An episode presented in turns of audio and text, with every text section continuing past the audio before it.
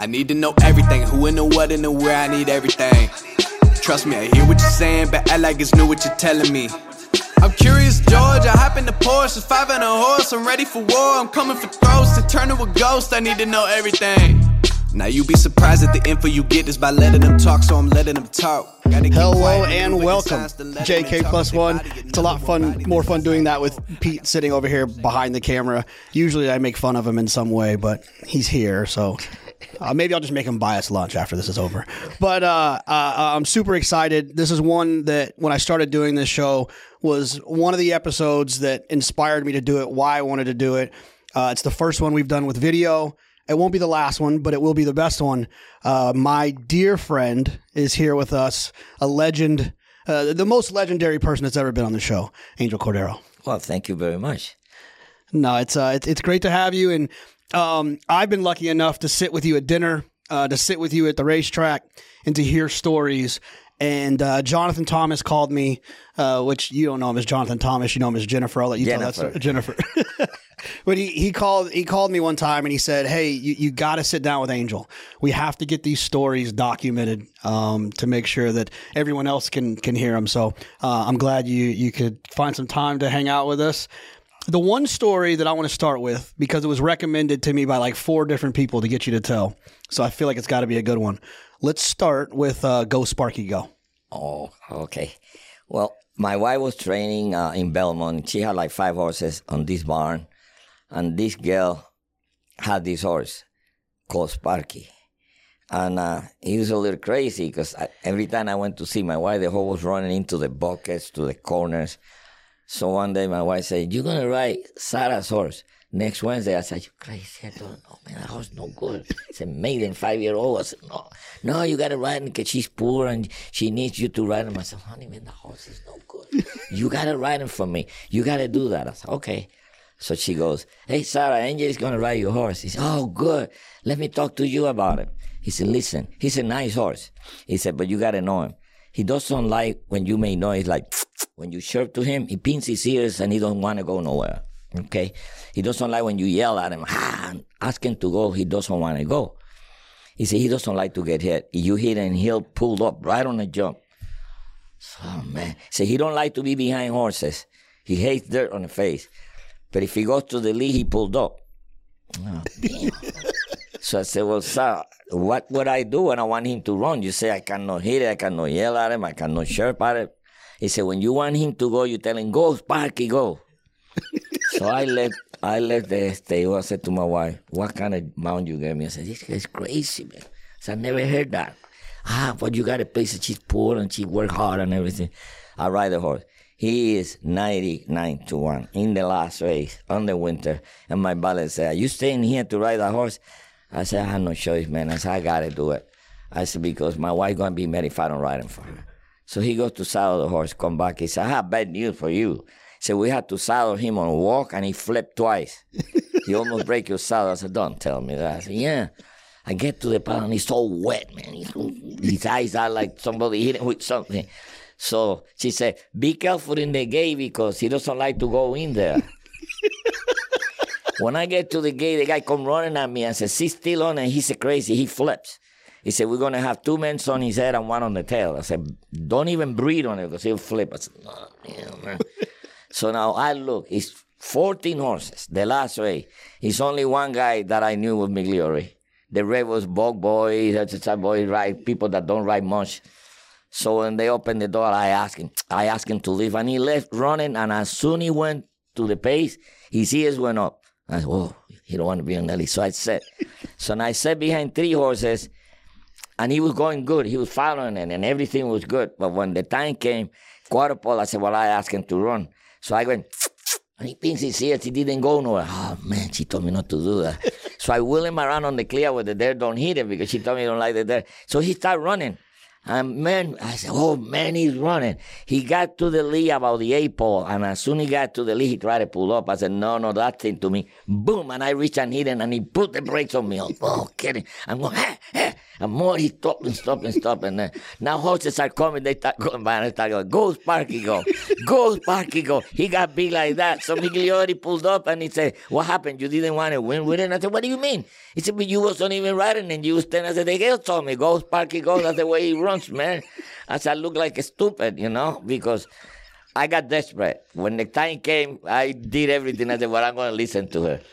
But I have a better one with another guy. This guy named Santiago used to ride this horse, and he used to run real good for him, but not for nobody else.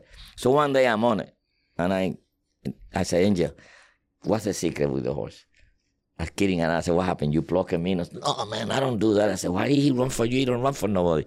He said, when you want him to run, you got to bark like a dog. and that's when he runs his best.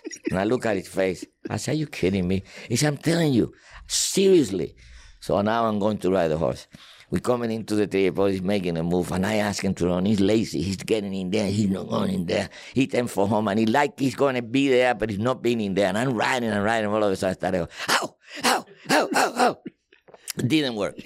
Got be like three quarters of a length, but he was like, he didn't want to pass the horse. So I came back and I told the guy, I said, man, Angel, you lied to me, man.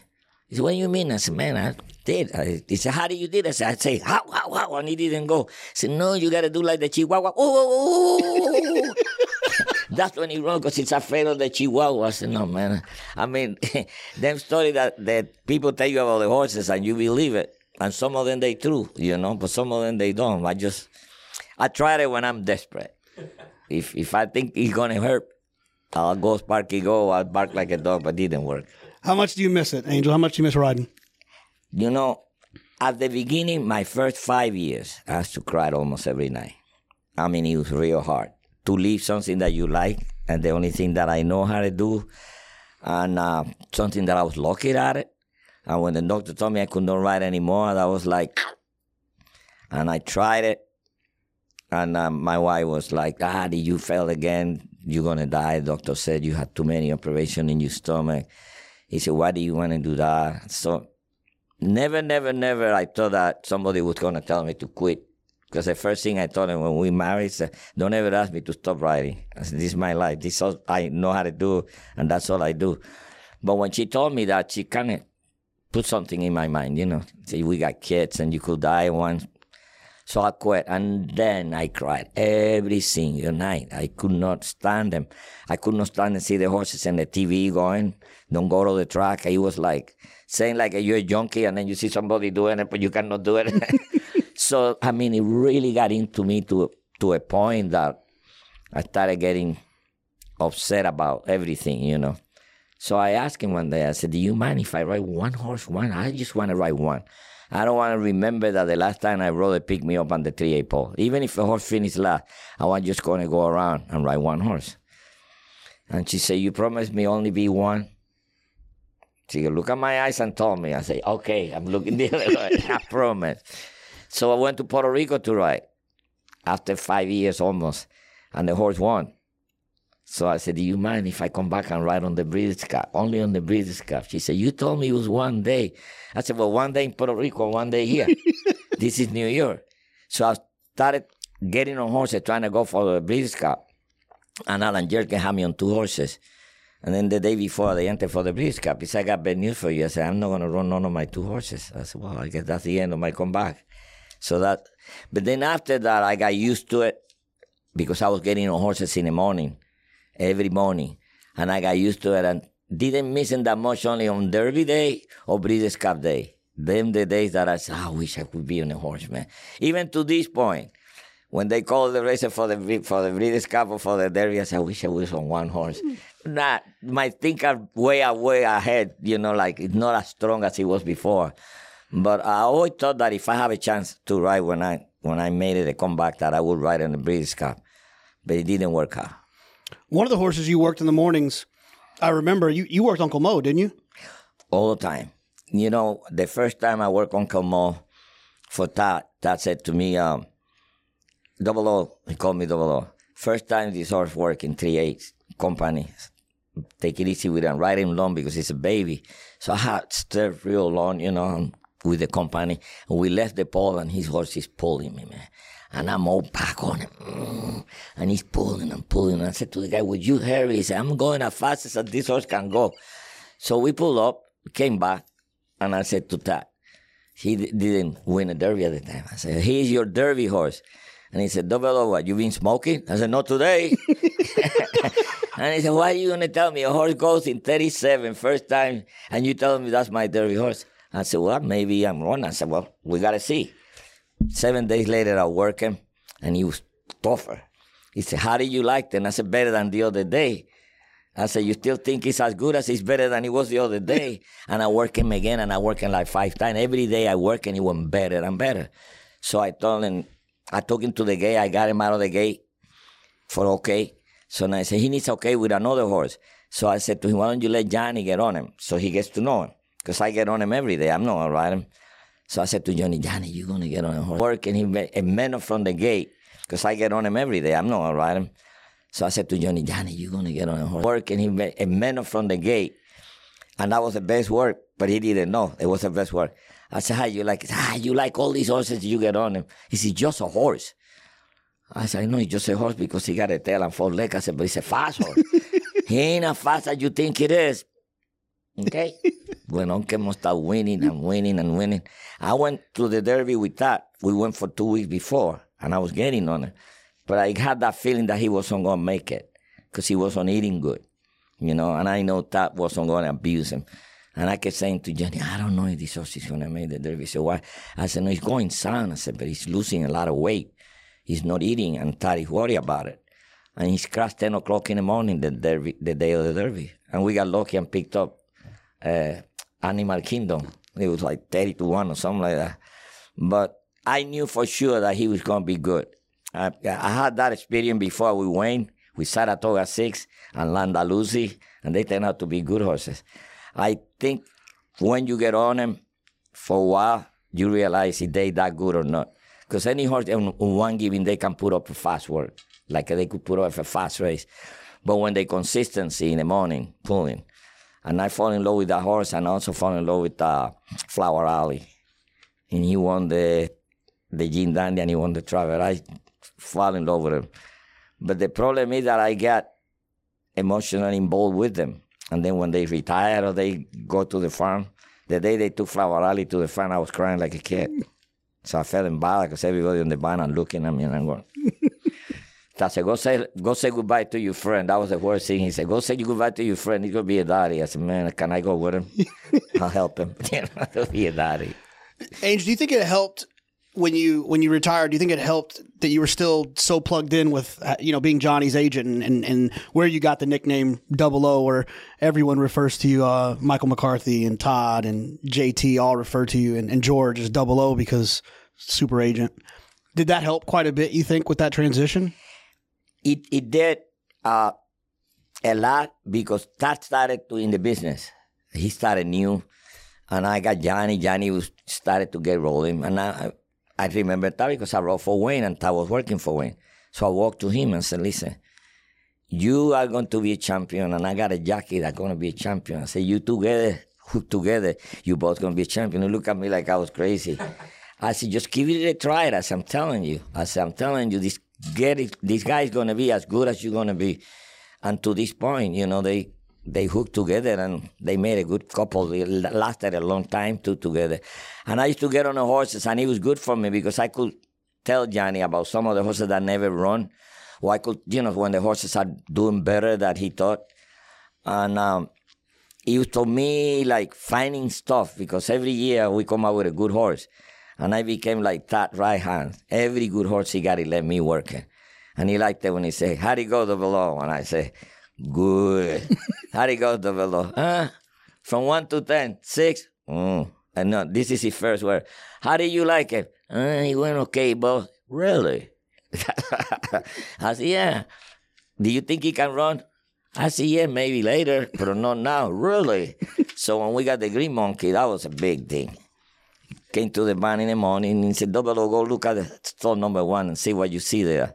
I looked, I see this horse like this. And I said, Wow. I said, Where you get it? he said, We bought him on the sale last night. Yeah. He said, You know how much he cost? Hmm. 100, 200, more, 400, more, 600. I said, come on, boss. He said, 60 million. I said, you got to be kidding me, man. 60 million, you could buy the whole sale. I said, that's what it costs. So now we're to work him. In double O, you know. First of all, he got loose in, in, in galloping with a guy, and I was running on foot on the road, on the, on the track. I never saw that do that, running. So now we bring him back to New York, and he, he pushed the, the hot walker into the buckets, the feeding buckets, and he got loose. And he got loose, he came out of the barn. The whole barn is running after him. Everybody that didn't have a horse on the had went after him. So I'm in the car looking for the green monkey. well, five minutes later, we find him. We almost got on the road, but he made it the wrong turn. So when they brought him back and I looked at him, he don't have a little scratch. I said, that, that's not a good sign. What do you mean? I said, man, usually a good horse gets loose and he gets hurt. And this horse been loose twice. And not even a scratch on him. Ah, I'm not to listen to that. he said to me. So I worked in the first time, supposed to go in company 37, 38. I had to hold the other horse by the saddle tower so he could. I could send to the guy, wait for me. He said, I can't no more. So I grabbed him by the saddle tower. So we finished together. Came back. He said, How you like him? I said, It's okay, but You're really? I said, you, Are you kidding, double I said, No. I said, You know, I said, But the first time I work in boss, you know, gotta give you a break. Seven days later, we work. It ain't no good either. He, the 38 tapping him on the shoulder with a stick. Came back. I said, How'd he go, double I said, Not too good. Really? I said, What's wrong with him? I said, No, he's sound. He just Boss, I said, you told me that he was the fastest eight to the mile on the sale. He couldn't even keep up eight to the mile with these other horses. Something has got to be wrong. I said, why don't you try somebody else? He said, yeah, with you it's better because you're light. He said, I'm going to put somebody else that's bigger and I'm not going to know. Five times I work in five times. What do you think? I said, I don't, boss, I said, you know, this, I don't think he can run right now. Really? I said, I don't really think so. So we going on a plane one time with Mr. Tabor, Mr. Tabor playing, and he was him, and he was Patty, myself, and Johnny was going to write a horse for them. So we sitting on Mr. Tabor. I said, "Come here, sit next to me." So I'm sitting in there. Tell me about the green monkey. I said, "Oh shit." Uh, very pretty horse, Mr. Tabor. I said, "He's handsome. I mean, he can muscle." He said, "Stop the bullshit. Tell me, can he run?" I said, "No, now, maybe later, you know." but I said, no, now. And we went to Saratoga that year. Everybody that I bumped into asked me about the green monkey. Like he was, uh, what about the green monkey? I said, it's not green. That's for sure. And, you know, I, and, and then that said, maybe he wants to go on grass. So he sent Mike McCarthy, myself, and five horses to Hollywood. First time we take him to Hollywood to work, he was wringing wet, shaking. Mike said, what happened to him? I don't know, Mike. I said, but he's I don't think this horse can run, man. And so he gets all excited, you know, and it didn't work out. I think four was the best he did running. Uh, Angel, one of my favorite stories is the the Mike Tyson story uh, when when he was trying to get you to do the exhibition. Oh. Well, I have a bad experience before with Robert Roberto Duran.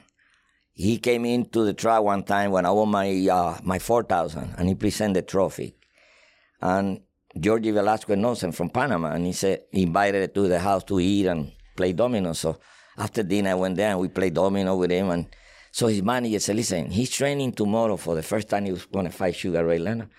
He said he's training in the city tomorrow. You and George come and do some promote with him, your pictures and everything. He said, I could get you some tickets. I said, oh yeah, I'll be there. He said, just bring shorts and sneakers. So I bring my short, my sneaker. I got there, and that place was loaded with people, cameras everywhere. No, no Georgie yet. So the guy say, when you're ready for the picture, you let me know. I said, yeah, I'm ready. I said, so they put the gloves on me and my short, my sneaker. So he's all sweating, you know. He knocked out three sparring partners that day, and the guy was yelling at us. I said, now you don't have anybody to help you. Look, why do you do that? I said, well, that's what we're paying for.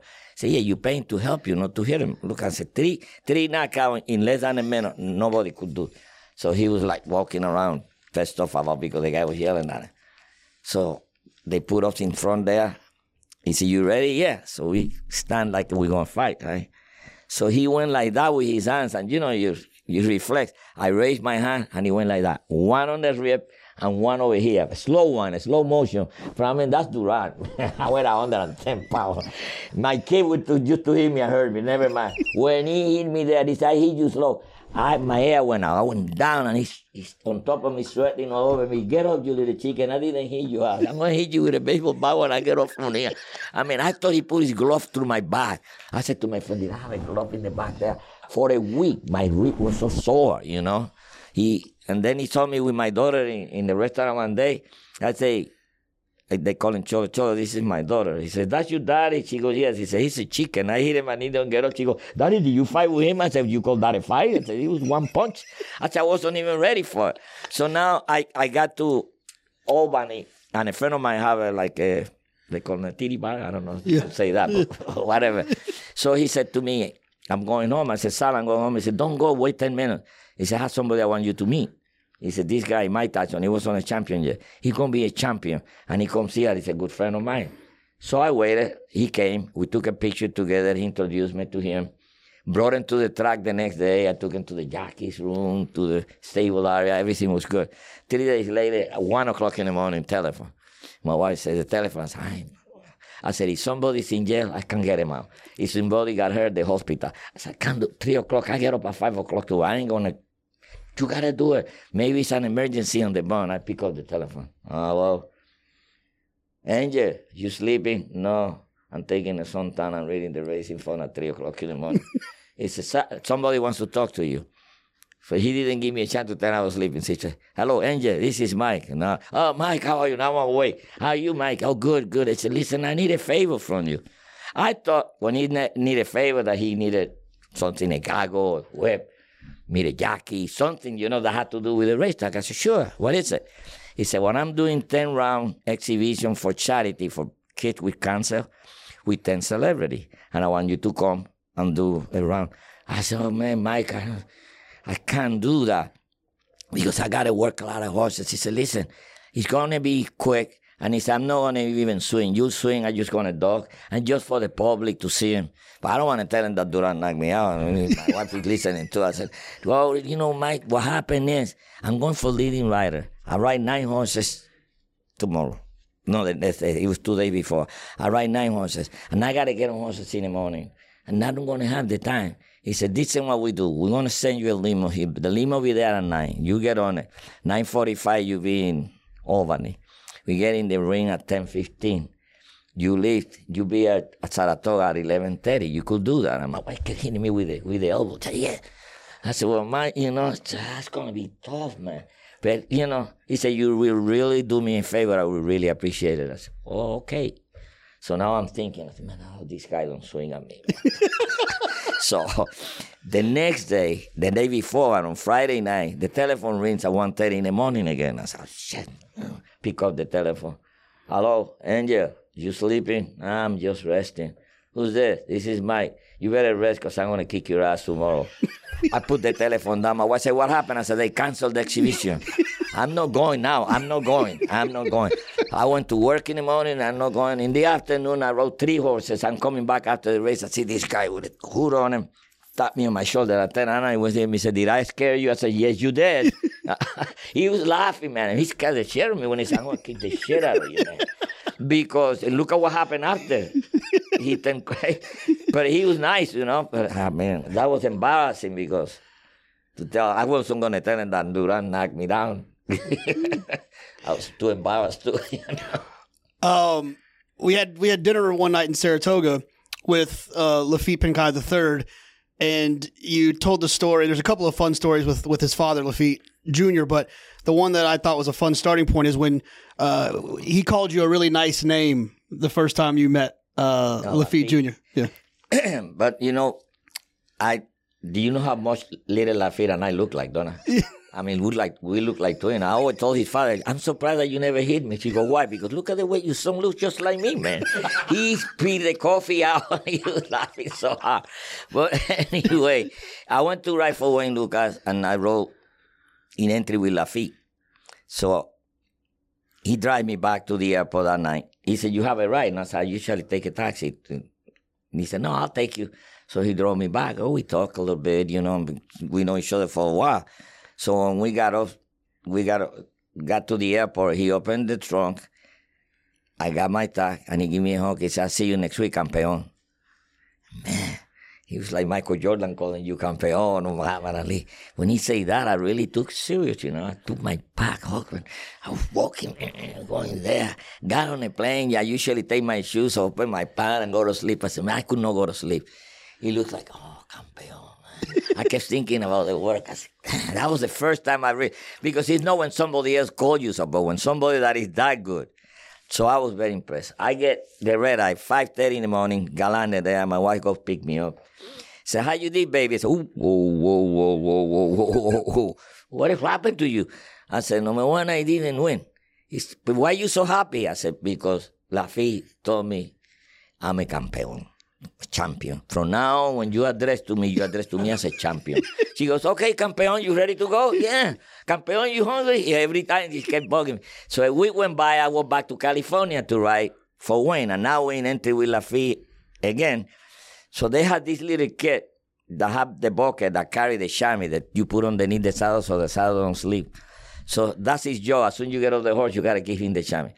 So we both got beat. So I'm taking my tattoo go check, and they keep on running. La fi, the champion. He goes, I give it to you later, campeón. Ah. Ay, he calls everybody campeón, man. When I got home, I was so, and I won that race. And then when I got home, I was so, I, my wife said, what happened? You got dated or something like that? I said, you win and you're not happy. I said, I'm not a campeón anymore. I was down, seriously. When somebody called you, I didn't know that he calls everybody campeón. So me, I call everybody Papa because I don't want to mix up with the names. Owner. Hey, Papa. Hey, Mama. I call this lady Mama, the lady that used to own Kelso. I used to write politely for her. I walk into the. Papa was like that. Hi, Mama. And everybody looked at me. Yeah. Uh, and Mr. Nero's wife used to tell me, you could call him daddy, but don't call me mama. Some people don't like it, but you know, I can't forget the names. I remember horses, a face, a horse I will never forget. Person, if I don't see him in a year, I'm serious. He just, and I see the face, I could see your face and not remember. And then you see the guy, by the smile, you know, when they coming at you, you're going to hug him or shake hands. If the smile is too big, hey, mama, how you doing? So I and then say, remember me? I said, of course. He said, what's my name? I said, ah, now you're going to play game with me. What's your name? come on, Papa, man. We know for each other, man. But I won't tell the name because I mix the names, man. What, what, do you, what do you what do you what do you have Bob Baffert saved in your phone as? Isn't it something funny? Bob Baffert? Yeah. That he uh, he called me one time and he told me that I guess he met my ex-wife. He said, I just met your ex-wife. I said, can you give me another news that is not that bad? but he, uh, when I talk to him, he talks to me in Spanish. Oh, okay. He's pretty good in Spanish, Bob. And he's the only trainer that don't write me, but when I call him, he answers back. I call him or text him right away. He answers, "Thank you," or "How you doing?" But he was not writing. what about uh? What about the time that you thought you were in a movie with with uh with Laffit when you guys went to that? No, we went to a restaurant. There. Yeah.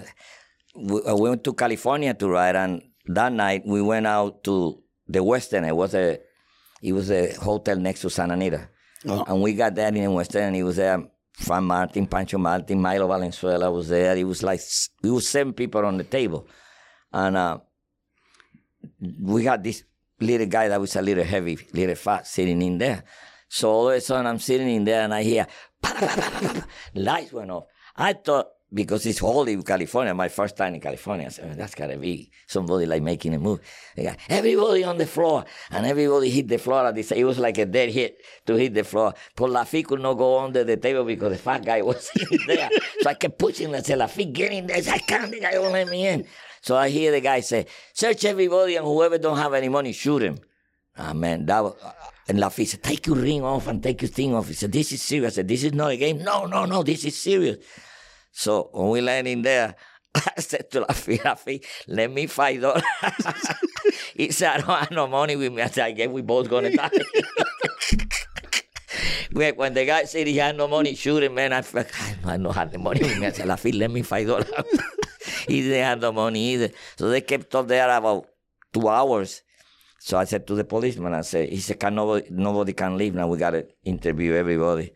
I said, could you do me a favor? Will you tell my wife that you have me here? Because if I don't show up, my wife is going to get mad at me. she said, well, that's not my job. I said, I understand that. I said, but can you just tell him that you're police? And you just say something to her so she believe me? Because she ain't going to believe that. That somebody, you know, that we got assault in, in, in the restaurant. Uh, I know, you know, we met because of my relationship with Jake. It was the first time that, that we got to meet. And uh, Jake's told me a story about his dad telling you if you won, I don't know if it was the Demoiselle or if you won a race, he's going to get you a car. And so I wanted you to tell that story, but it ended up being the car. You gave Johnny the car when he moved here, right? Well, he he drove it. Oh, I don't drove. give it to him, but he drove it. Well, uh, the guy that was in charge for Mr. Ballas, manager or something, that called me and asked me to ride one in the ransom and one in the demo. One was an alley that called, he was a maiden. And the other one, I broke her maiden very easy. And then the next time they run him on a gray one and she run no good. So I told my agent, I said, you know, we open. I said, the guy said that if I win one of these horses, he'll give me a car. I said, yeah, he could give you a plane. None of them two horses got a chance. I said, you know, but if we don't ride, we got a better chance being in there. And yeah, you can't win it. He said, Maiden and the other one got beat a pole the other day, and she's running on the gray one. They got no chance. I said, but if we not ride, if we don't have a mount, I want to ride him. So the guy said, I'll give you a car if the horse win. The first one run fifth, and the one was Goodbye Hello. And she opened up on the lead and won. She was like 22 to 1 win. So the next day, he had the door. I opened. The guy said, Angel Cordero. I said, that's who I was before I went to bed. he said, here. He gave me the key. I said, what is that for? He said, red Mercedes convertible, and they got the top on in and out.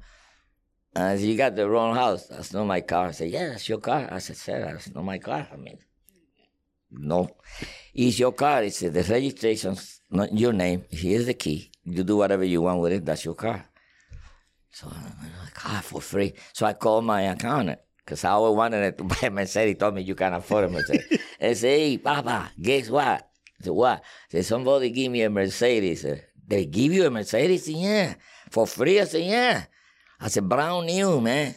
He said, well, I got bad news for you. You can't have it. I said, what do you mean I can't have it? I had him already. I got the key on it. He goes, 30000 the, the taxes. I said, we can't afford it right now to pay 30000 I said, you got to ask the guy if he wants to pay the taxes. I said, how am I going to ask a guy that give me a car to pay the taxes for me? I said, I guess I can't have the car. So I called Mr. Ballas. I'm sorry. Uh, very nice. Would you give me a nice present? Nobody ever give me something like that, which is true. Either before or after. I said, but I can't take it because it's too much the taxes for me right now. He said, don't worry about that. That's all covered. You don't have to pay anything for it. Oh, and then every friend of mine that said, you want to drive Mercedes? Johnny, the first time he's going to go to the city, I said, take my, I can't take that car. I said, take it, man. It's just a car. I said, listen, they give it to me for free. Don't worry about nothing. every friend that I got, I let him drive the car. I had 17 speeding ticket on it because I thought I was riding groovy on the red light. Hmm, that was fast, man. I was just having fun with the car. but, but I had to sell him because my, my accountant said, man, you're going to be in jail. He said, it's too many speeding tickets. he said, you got to get rid of that car. So I've I've ridden with you before in the car. You, I, I didn't get to see you ride a lot. I've seen videos, but you drive like I heard you rode. That's what my wife said. And my kids too. My wife said that I, when I drive, I take two lanes. He said, and you, the guy behind you doesn't know what he's to do. I said, I don't care what he think. He said, but you think you're in the race? I said, well, I got to save room in case, you know? So I drive top of the, the white line. And whenever it's line, I go around him. You know, when you're to get out of the exit, and they had that big line, people waiting for the exit. I go all the way around. She said, what are you doing? I said, we're only to screw one. It's either the one in front or the one behind. Said, how they to be mad? I said, no, I look at the faces. If the face looks tough, I don't screw him. It's a lady or an old guy or something that look like, boom. I drop in and they blow the horn, but that's it. You know, I don't make no line in the road. She, she gets mad at me. she said, I'm to get in trouble one day, and I did. Coming out of the, the mall, I shot somebody off by mistake. I didn't do it on purpose that time. I didn't see him, and I went onto his lane, and he blew the, ah! And I went like that with my hand like this, you know, with the window. closed. The red light, I stop. He come next. I see him in, in the in the window. He opened the trunk. He got something, and his friend got on one side of the car where Raimi was, and the other guy got on my side of the car. And he hit the window like that. And I looked at him and he go, ah. And he went and got on the car. He changed his mind. I wasn't going to open the window. and I wasn't going to get off the car. So my wife said, What would you do? I said, Well, what am I going to do? When the light change, I just keep going. and then if he stay in the middle, I'll take him. I ain't getting off the car. You don't want to get off the car in the street anymore, man. No, it's too dangerous. You got a you got a new car, and you parked it out in front of Todd's barn, and Oh, man. Todd was Todd was messing with you a little bit. Huh? Yeah. I had this new car. My son got it for me. And uh, Todd said, Double you want to go get some breakfast? So give me a $100. But that doesn't like the $2 bills or doesn't like the $50 bills. So whenever the change came, it's like, it's a $50 bill. He going to give it to me. So I went and got breakfast. But I noticed when I brought the breakfast, Mike McCarthy and him, instead in the office eating, they was outside. So I said, okay, we said I'm going to my entry. I'm going to get on the car, and the car started, the alarm, boom, boom, boom. That's, but I don't know how to work with the thing. I, can't find my my thing to open. The car was open, but I can't find the thing for, to stop the alarm. So I kept looking and looking. I don't know nothing about car. I opened the hoop. Oh, it's on no alarm. Okay, close the hoop. Sit on the car again. Mm, mm, mm. Start going again. Oh, so I say, double O, you your car is disturbing the horses cannot eat. I said, you gotta stop that. I said, I can't do it. I don't know how to do it. So I'm pushing him back to the end. Now I get to the end, and some of the people that work for George Weaver came in and said, man, anybody you knows about car? I said, this car, every time I'm going to sit in, the alarm goes in. So the guy said, no, but we could call the alarm. So he going to call the alarm, and just when he was going to call the alarm, went, no, no, no, no, don't do that. He said, we was doing that to you. then he said, Todd did it. And Todd said, no, I didn't do it. He did it. I said, both of you owe me one. You know? but I could not get even with that. He's my uh, boss. I cannot get even with. M- McCarthy said you were calling your son. You were screaming Oh at yeah, him. I called my son. I said, "You ungrateful son of a gun." I said, "I raise you. I teach you how to walk. And look at the lemon you give me. That's a lemon. I couldn't even sit on it. But daddy, that's a brand new car. Maybe you you don't know how to deal with it. Yeah, I know I don't know how to deal. I said, I know how to drive, but I don't. The, the alarm keep going on and on. I insulted him. What about the time you met Bob Marley? Oh, was, I had this friend of mine that used to work for him. His name was Dan. And every time he came to New York, he was working for Marvin Gaye first. And he said, You want to see Marvin Gaye? I gave you some tickets. You come. And so I went and met him in, behind.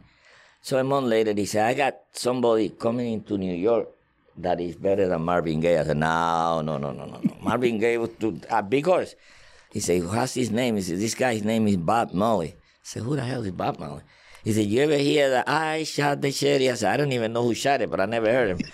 so I said, But you're going to like it. But I said, No, I can't go down. I didn't go. So time went by. I go to Hialeah to ride on a big race one day, and he came to the track. He was very, very nice guy, man. And he said to me, Do you have a ride after the races? I said, I usually take a taxi to the airport. He said, I'll take you. When we came out, he got a white, uh, what's the big car, the real good ones? Like a Rolls Royce? A Rolls Royce, but white Rolls Royce. He said, Here, drive it to the airport. I said, I'm going to look like a flight on a glass of milk, man, driving a white Rolls Royce all over. The... So we got to the airport. He said, Why don't you go and find out if your plane is on time because usually the planes are way late. And uh, find out, I'll wait for you here. So I go there, and the lady said, You're playing delay for two hours and a half. I said, No, shit, man. All day without eating, without breakfast. So I came out and said, Man, you know, you was right. I said, it's coming, I'll take you to eat somewhere. We got two hours. I said, but I'm not hungry. I just finished writing. You know, my stomach is still going. I said, but uh, I know you don't smoke. I said, and I usually don't do. I said, but you could get me one joint. I said, that probably give me hungry and maybe we could eat. he said, well, I know you don't do it because I didn't want to insult her. But he said, but I'll take you somewhere. So he drive, drive, drive, this way. Pull up on the car. He comes, this guy with hair, the hair mixed up. He got short sleeper. Hey, Dan, how you doing, bro? Hey, uh, Bob, say hello to Angel. Angel, say hello to Bob. Hi, Bob. Hi, Angel. Okay. We go. Angel wants to join. Oh, come on to the house. He comes to the house. So he rolls one, give to me, and he rolls one for him. So we're talking. So he goes, How was your day? I said, Good. How was yours? He said, ah, I was just here chilling. Good.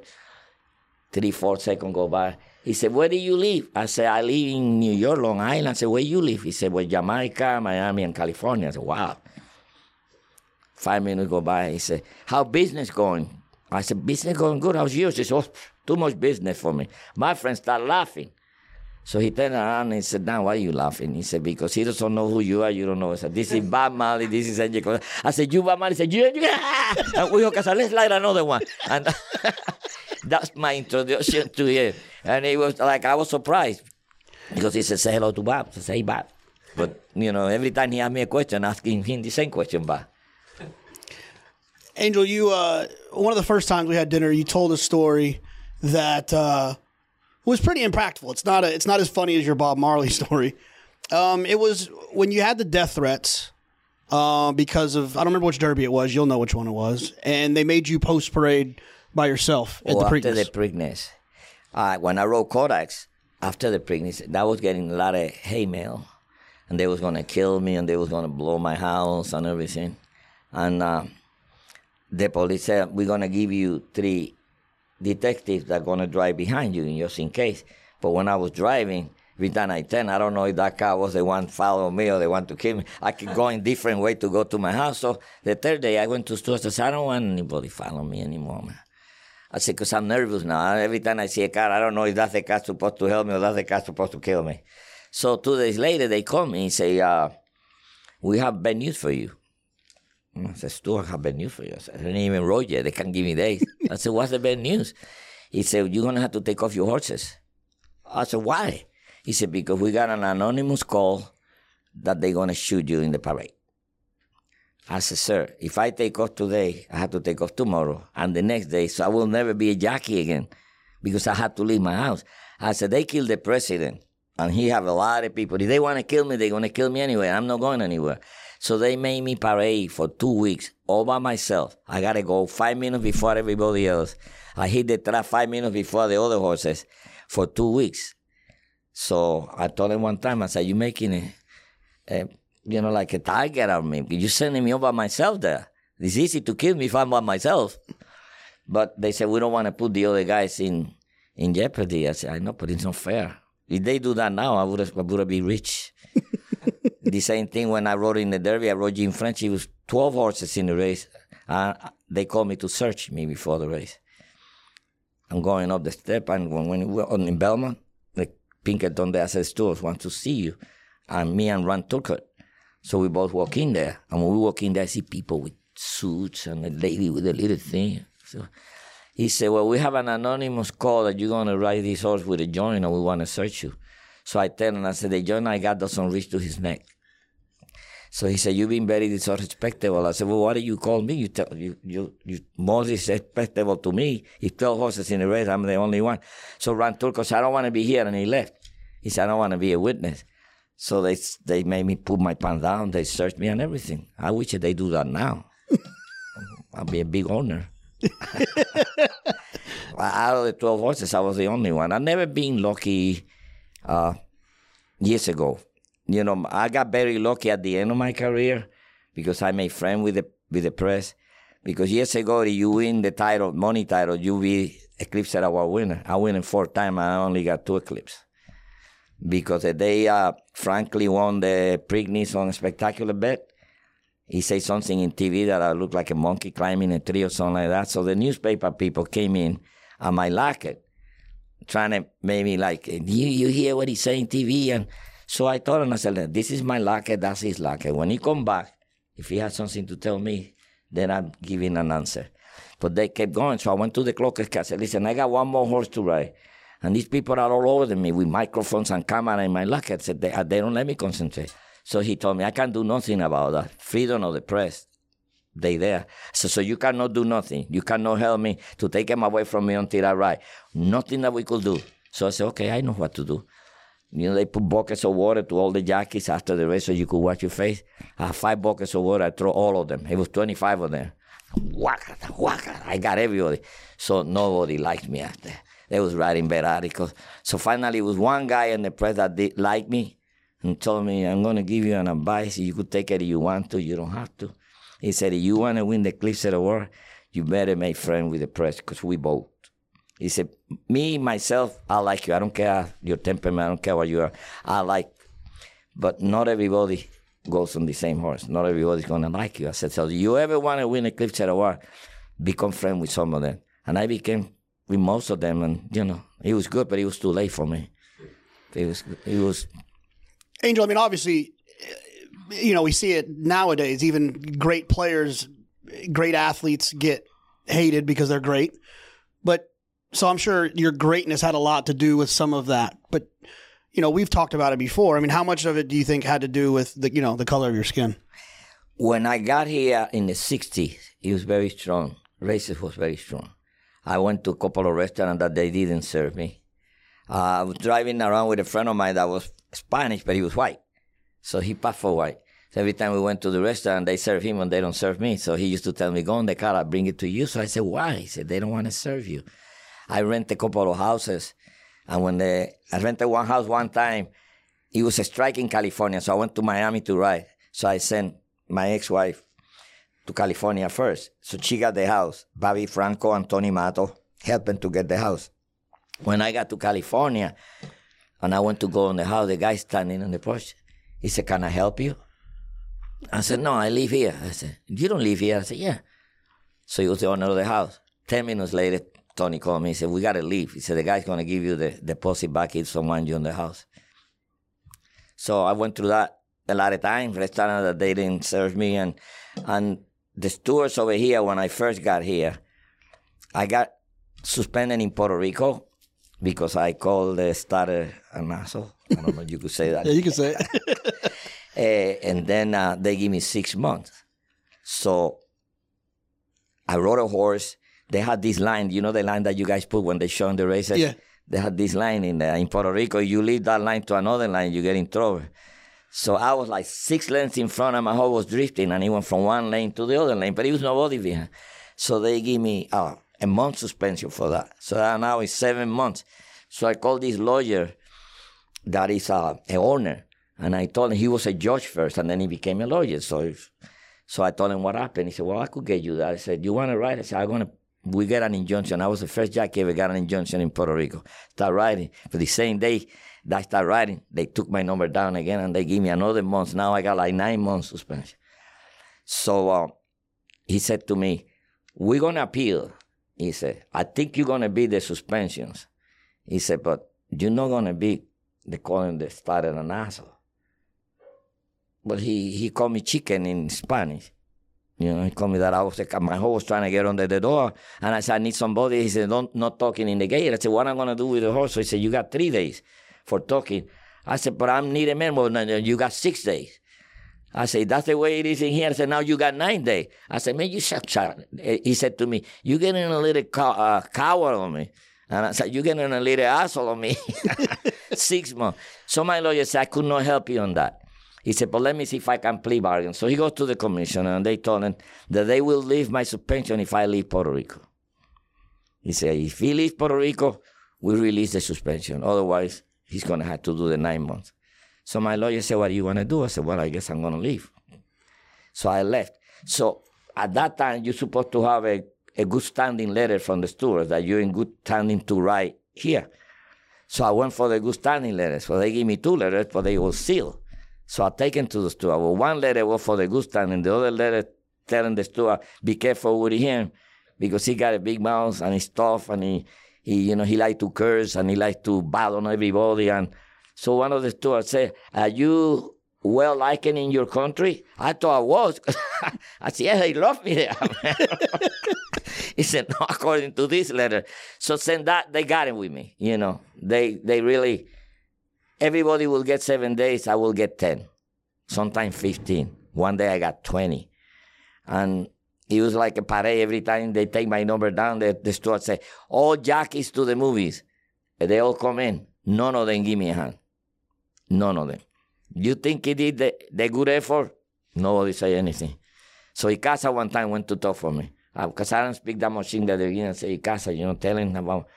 So Ycaza said, George, can I say something? He said, no, no, you don't say anything because he will want you to get days all the time. so he said, you, you cannot be a lawyer. He said, you, worse than him, they told him. It's the same thing when Ida called me for. Do you remember the disqualification in um, the Beverly D was in in King in In Arlington? in Arlington, and they give him to Uh, yeah. to Ida. That What's what's what's one the of the? European yeah. horses came yep. out. Yep. So Secret gesture, I think, was they appealed. So Ida asked me, said, "Could you help me with the movie?" I said, "Sure." So I said, "Well, send me the movie. I want to see what I'm watching." So I watched the movie, and it, the horse did came out in front of him. He was from here to over, but he did came out in front of him. So now they had the hear the hearing, and I'm in the telephone. And this lady that is tough lawyer, I don't know what her name is. But she, uh, what's your name? "Angel Cordero. He said, Are you the same guy that they accused of fixing races in 1978? And I said, Are you the same bitch? Boom! And they cut me off. they cut me off. The guy asked, the, the guy said, You can't say that. I said, Well, she's telling something that is not fair. That you being pointed or accused, but you're not being condemned. She just, you don't say that to me. I said, But man, I heard that she's a bitch, so that's what I was going to say. Are you the same bitch that everybody? Well, they cut me off. So I, I could not be a lawyer to anybody. No. I want to be Johnny's lawyer the day he put his, uh, he got big like that, and he was hitting the horses with the with the goggles. Oh, big the big beast. Yes. Yeah, uh-huh, big, big. So we got his lawyer now. We going, but the hitting is the stewards. They are they not gonna go against what they say. So I, when it was my turn to talk, the guy said, "We don't need your opinion." they won't let me say anything. So I said, "Man, I'm the only witness that can say nothing there. They won't let me say anything." When you when you get days and you appeal, ten out of ten, you're guilty, regardless of what. They won't go back because the people that look at the races are the people that put the, the stewards in there, so they're not gonna go against them. And it could be black and white. They still no way.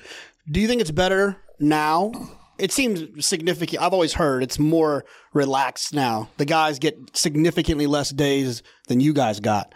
Do you think that they should be getting more days, or do you think that it it, it was better when you were riding, or better now? It was safety when we was riding, because we wasn't allowed to do that. If I was riding now, I probably would win a thousand races more.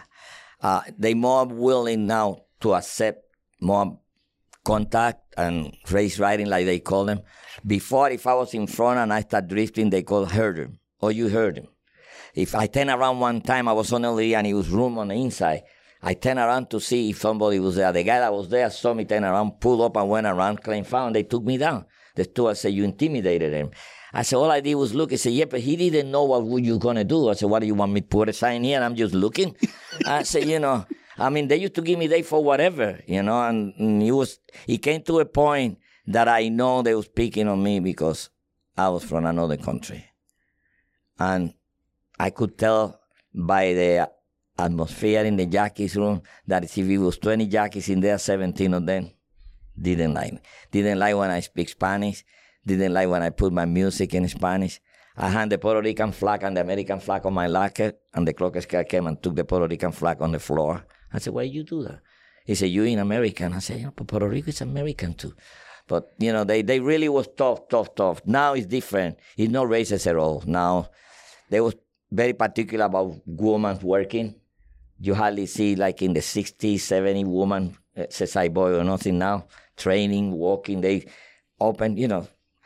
And they was very fussy about certain things, but I, I didn't think my color was agree with them, you know. Because when you, at the time when you filled up your license, they give you a choice on what you are. They put B or W, black or white. So I went to the lady and I say, I don't know how to do this. He said, well, he said, what are you? Are you white? I said, no. I said, well, I said, but I'm not black.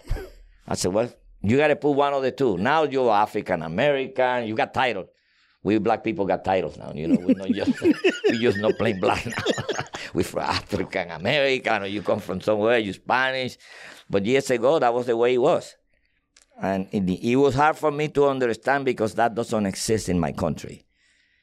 In my country, have all kind. You got white, blonde, black, real black, uh, all colors. As long as you got straight hair, you're not supposed to be black. You could be dark, but you got good hair, you're not black. When here, no matter the where, you black. You from Puerto Rico, you black, and that's it. But it's not being black, being bad it's the way they treat it. But last night, as a matter of fact, last night my son came in. He was talking about the racism. So he don't believe it what I thought, and I said, okay, put on YouTube uh, uh, uh, in the '60s the, the races, how they hang the people in there and how, and he was like, I can't believe, because I used to tell him, but you know they live in different era. Know, they uh, plus they white too. They don't have no problem. My kids are all white. hey guys, I hope you are enjoying this as much as I enjoyed doing it. I've actually listened to it four times since it's that's really hard to do to listen to yourself talk but just listening to angel has been uh, one of the greatest things i've ever done professionally i wanted to take the time to thank our friends at qatar racing for making this possible uh, without their support these jk plus one episodes would never have happened so we want to thank them and we also want to uh, give them a, uh, a little bit of a good luck this weekend caravel breeders cup turf sprint champion is back in the Shakertown April 8th at Keeneland. And we're looking forward to seeing her run. If you know me, you've heard me talk a lot about Caravel. I've been a huge fan of Caravel, which is why it's so annoying that I did not have $1 on her to win the Breeders' Cup Turf Sprint. But the good news is she'll be back as a six year old this year, and there'll be plenty of opportunities. Unfortunately, she probably won't be 40 to 1.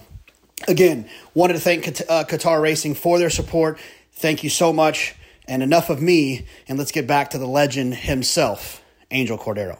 Jonathan Thomas, when I talked to him about this, he he uh, he said that he told a story that he wanted to make sure that we talked about, which was that you one day you picked him up and you guys went to go eat and you ate at a Cuban restaurant down here, Victor's or something like that. He said it was he said it was the greatest five hours of his life because he had posters of you on his wall. And he got to spend all this time with you. But he said it wasn't the these funny stories. It wasn't you being a great rider. It was you drove him around and showed him like the neighborhoods that you lived in and that when you first came here. And he said it was it was rough. And he wanted us to highlight the fact that yes, you're, you're Angel Cordero, and we get to see the happy, smiling, funny Angel Cordero. But your life was it wasn't all. It didn't start easy. I always have problems since I came to this country uh, because I didn't speak English. Not that I speak English now, but speak less. I, I used to get lost driving on the subway. I have my address in a piece of paper, and every time I was lost, I put it in the people's face. Somebody sent me that way, they sent me the other way. I did, and I live in bad places. You know, I live on a house that they, they robbed me seven times. So I told my wife at the time, so why don't we do like they do in Puerto Rico? All the houses got these big bars, white bars on there. All the houses in Puerto Rico, like all of them. So we put bars. It was like 11 windows and the door. Uh, we put bars everywhere. We went to Saratoga, and when we came back from Saratoga, what they did was they took a cable and put them on a truck. And when they pulled the bar, they pulled the whole wall, came off. So we walk in and the house is missing one wall. So I asked the neighborhood, they said they never saw anything you know, nobody see anything. So I told them it's time to leave because they, they, they, they, they robbed us seven times and the cars. It was the only car that they never took was my car. And I used to have my pony in the garage and they never took the pony or the car, but they took every car. My wife's car, my kid's car, my friend's car. Every time somebody came to sleep over, the next morning the car was on there. It became very, very tough neighborhood. When I bought him, when I bought the house, he was good but I guess they start moving around. I have the one day about one o'clock in the morning, the bell on the door, and I come down and say, Soul brother on the door with a trophy in his hand. He goes, You want to buy a trophy? And I looked at it, and he had my name underneath. I said, That's my trophy. He goes, Not anymore. $20, I'll give it to you.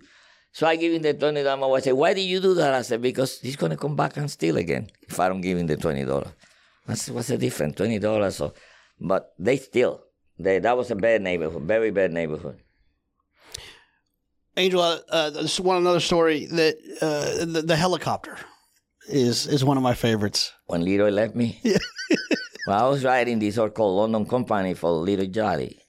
God rest his peace. There, uh, I won like three or four races in Miami with him. Then he didn't run on a while, and he went to run in the United Nations and he poured in rain a day, like the trout was this deep. And he usually come from behind all the time. Georgie was riding a horse called Hallow, and he was a good grasser. He was a favorite.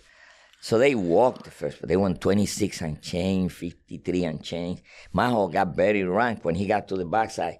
He wanted it to go. I had no place to go, so I had to bring it to the outside because I was almost clipping here. So he got head ahead with Hello like before the half a mile. And Georgie was sitting in there doing anything. And I'm, I'm with 10 for home in the stretch and we battling, bing, bang, left, right, left, right. And he beat me like that. So before the race, he took he took me on his private plane, Mr. Firestone plane. I have short, flea flats, t-shirt, on my tag. I had no money, no lights. I'm just gonna go on a plane to ride a horse and come back. So when the horse got beaten nose, I came back. He called me all kind of sin. You stupid Puerto Rican, you piece of shit. You hold my horse. I said, I hold your horse. That was one of the biggest races at the time. I got beaten nose. You nothing but a stupid Puerto Rican thing. He kept yelling at me, yelling at me, and he got me to a point when we got close to the room, and I said, F you, gringo. And he walked, I walked in the room, took a shower, Walter Blum, senior, tell me, you need it right? I said, I need it right to the private airport. When we got there, no plane. And look, I said to the guy, what happened to the plane that was there? I said, the, the guy with the red face with a little thing like that. I said, oh, they left. I said, they what? They left. They left me there. I had no money. I so Walter Blum drove me back all the way from Jersey to New York. That's why I became such a good friend with him. But he left me there. But one night we was riding in Maryland, and I have they used to send their helicopter for us after the races. So after the race, I seem to say, going back, LeRoy is coming with us. So we got to where the, the helicopter take off. No LeRoy. We got in the car, put twenty dollars, said to the pilot, let's go. he said, what about the guy? I said, he's not going. We started going this way. He comes. I said, hey, there he is. There he is. I said to the guy, that's not in, that's not in. so he, he, he landed back. And as soon LeRoy walked in there, I to told him, he was going to leave you, but he didn't say anything. You're going to get even. I got even in the Preakness. What the hell? Pleasant Colony. Um, and then your your ride on him in the Travers. Well, he, you know, he run the Belmont and he didn't run anymore, and he wanted to get back straight to the Travers, only on workout. And he, they took Georgie off because he got beat. And he poured in rain that day, and the horse lo- lost the mud, but the horse that beat him lost the mud more. And he was muddy. I was, I had like 10 goggles on him, and I went through all of them. And he came, he never made it. He got there, he got there, and then I rode him back against the older horses, and he won and then I had to get off to ride Papiano from him. He was a nice horse, but he was uh, it was tough to run a horse from the Belmont straight to the Travers because it's a lot of work that you have to put on him. Who? What about um, Seattle Slew? Is that the best horse you ever? By far. Not even close. no, the closest one that I rode that came to him is Slew o' Gold, and he was a great horse, but Seattle Slew could give him a 16 to the mile and blew by him.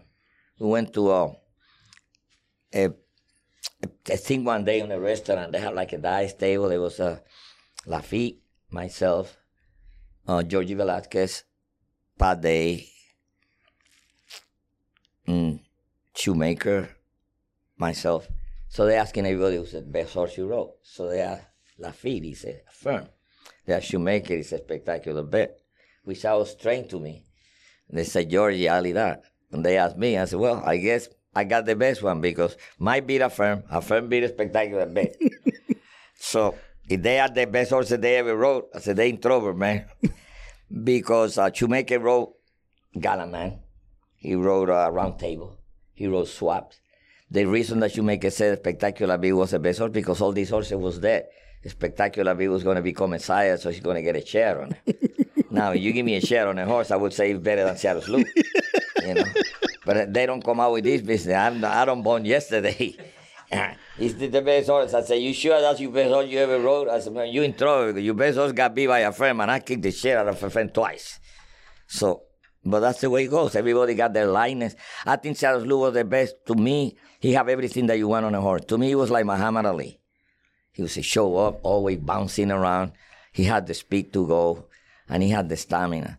When the only race, you know how people say in my life, if I have one day to, to do something different, Of all the races, I rode like 40,000 horses. Of all the races that I ever rode, the only race that I would have loved to ride back, it would be the, the Gold Cup with got beaten nose. Of all the races in the world, because I know that he, I didn't do justice to him because I was on a lot of pressure. You know, I, I, Seattle was always on the lead. I never rode him before. I beat him in Meadowlands with Dr. Patches. Then I came back and beat Affirmed. And then when they went to the next race, Lazaro didn't want to run the three races, so he passed that race. So I, I kicked the shit out of it, sell it on that one. Then when we came to the Gold Cup, let's put two horses in. We went 22 and change, 45 and change, three quarters in nine, a mile in 34 and change, going a mile and a half with 129 pounds. And he just got beat like that. I just, I, almost got into rate, but somehow I lost my, my inside stir and when I touched the saddle with my fanny, the horse took off. We was rolling, man. We was rolling. And that's the only thing that I feel bad about it because I rode Exceller and I knew Exceller wait for horses. But at that moment, I was so worried about our friend. That was the two horses, one triple crown running together. I completely forgot. When Exceller got to me, I went with him. If I sit still, he wasn't going to go anywhere because he pulled up when he made the lead. But I, you know, blanked up too much pressure. It was too much in my head to beat Affirmed, you know, and forgot that it was all the horses in the race. Is so? Is that that's be your that'd be your most disappointing race? Yes, of your career. By far, by far. Charles Luger win the only horse to win two triple crown as a three year old and as a older horse. And I knew, I knew. I mean, he just got beaten those like this. You know, like uh, the guy beat him. He passed me and I came back and he beat me like that. But I know I could have do a better job if I wouldn't have that much pressure, you know. How important was it for you to win the title at Saratoga? Ooh, I love that. I went to Saratoga 1962, one week. 1963, one week. 1964, I stayed two weeks. 1965 was my first time that I stayed the whole meeting. I rode one horse. Then in 1967, I don't know how it happened. It was a miracle. I came out leading rider with 38 winners. Never rode for none of the big outfit. No Calumet, no Darby Dan, no Green Tree, no Whitney. All the poor little guy. But I rode the whole car every day. And I happened to be leading rider. And then didn't win it again until 74. Every year I got day when I went to Saratoga. It was like a curse. Soon I got there, 10 days. 28 day meeting it used to be. So you, no chance, no chance. I used to rent a house sometime, I couldn't even make the payment back. So I said to myself, one day, I told my friend, one day, I'm going to be so good, I'm going to rent a house with a swimming pool. My friend started laughing. I said, number one, you can't swim. and number two, you're not going to be a champion. I said, why not? I said, I'm going to win the derby. I said, yeah, you're going to win the chicken derby. and they used to make fun of me, you know, but I had that in my mind that I would be somebody sometime. And I was fearless when I was riding because I said, I'm not going to die unless I win the Derby. So it was never in my mind that I was going to die. And then I won my first Derby. I said, I got to win another one. I said, you can't just die winning one Derby, you know. Then you get greedy and then you win another one. But that was, in my mind, I, I have like a block that will, nothing will happen to me because I need to win the Derby. And I got hurt a lot of times. I went to the hospital 24 times. I broke every bone, every finger in my hands, everything, my back. I got scar here from here to there. But I was never afraid to ride. I might be afraid to go there and meet Duran or, or Mike Tyson, but not to ride in a horse. Of those 24 times, uh, I mean, uh, how many of those were close to death? Three. The, the last one, well, the two last one, uh, my wife, uh, father was a doctor and, uh, from knee, a knee doctor, and he he have access when I got hurt to talk to the doctor, and they told him we look he be lucky if he pass the night. So he told my wife that I said he's not gonna make it through the night. And then another time I got I was bleeding inside, and they took me to uh, here to Long Island Hospital, no, Long Island Hospital, and I kept telling my wife every time she said every time you wake up you tell me that something is inside your stomach and I was in and out, you know. And I told them that that I feel like I'm going to throw up, but I can't. So my friend was there told him, I said, let's take him to the neuro hospital. five minutes more, I would have. I was losing a lot of blood. I have internal bleeding, and and they they couldn't even tell. And you know, when you get hurt, not now, but when I used to go to the hospital, they put you on on a stretcher there, and if they don't have a room, you stay there for a long time. It's not like they take care of you right away. I don't know how they do it now. It's been a long time, you know. But I know I went to the hospital 24 times and three times they thought that I was gone. They never told me that, but they told my wife. He said, man, he almost go. So every time I remember that, I figure, you know, one of these days it's going to happen. you know? It's just a matter of time. You know you're going to get hurt. You just don't know how bad you're going to get hurt. It's like playing football or being a boxer. You know you're going to get knocked out, but you don't know you're going to get up or not. But the main thing on, on being a jockey just erase everything, you know. It's, it's one thing that grows up on the jockeys. They have no fear when they're on a horse. Something something hits you when you're in there that you don't think about, you know, you run in, in grass races and you behind horse and you see the guy in front of you clipping heels, and you say, if he goes, I go, you know. And then grass races, the, one of the horses on the, on the front end go, three or four going to go right behind him because they right on top of each other. But we got a little angel that take care of the jockeys too. For us, for us, uh, dangerous that the sport is, not many. You get more paralyzed people than you get dead. You get maybe five or six dead, but you get a lot of jockeys on wheelchair. That's that's what I, always was my worry. I said to God, I don't mind dying because we all gotta die. I said, please don't let me be paralyzed.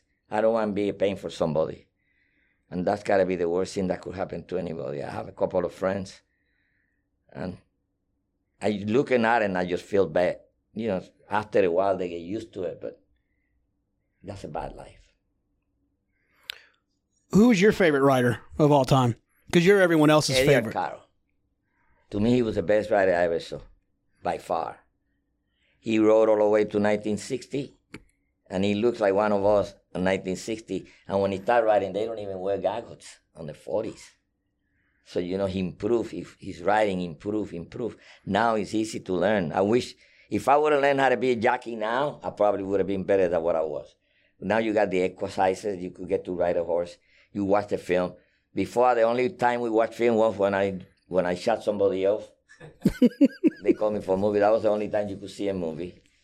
And uh, you didn't have the exercises. The first time you hit a horse was the first time you rode in a race. 'cause in the morning, they don't let you hit the horse. First time I rode, I forgot to put my goggles on. That was, I thought I was a big shit, you know. I really said, oh, he's going to be good. I forgot to put my goggles on when the dare hit me on the face. Man, I never had that happen. Outside fan, my father came and said, you got one week suspension. Every time I did something, he suspended me more than the steward. one week suspension. Go around three horses, one week suspension. Hitting on the turn left hand, one week suspension. I said, man, all the time. He used, and he used to really, really got after me. I knew when I was doing good when he didn't say anything, but he never gave me a compliment. He never came and said, I was, when he didn't say nothing after the race to me, I said, I rode good today. because every day he find me some. That third horse you rode should have win it. You went around too many horses. You too far behind. You going too fast. Yeah. He was hard to please him, but I guess he made the best out of me. Were you? How were you? Were you like that with with Johnny and Manny and Irad and Jose? Were you hard on them when they were coming up, or No, when Johnny, when Johnny came, uh, a friend of mine called me and told me, I got a kid I want you to take to Puerto, to New York. But I was almost on my way out. I was riding, but not that many. I was, my wife was training and I was in and out, just taking it easy. And I said to him, man, I said, Tico, man, New York is tough. I said, it's not as easy as it is, as the people think it is. If you don't have a stable, you suffer. He said, this kid is to be good. This kid is real good. He's a good kid. He's a good family kid. He's poor. And he really wanted to. I said, send me some film. He sent me film. I'm watching this film. I ain't see anything that I like, man. Even now, when I see my film, I'm embarrassed. I said, man, I was so bad and I thought it was good, man. so I'm watching this film and I'm going, oh, no. The door bell, I opened. It was Richie Allen, the baseball player.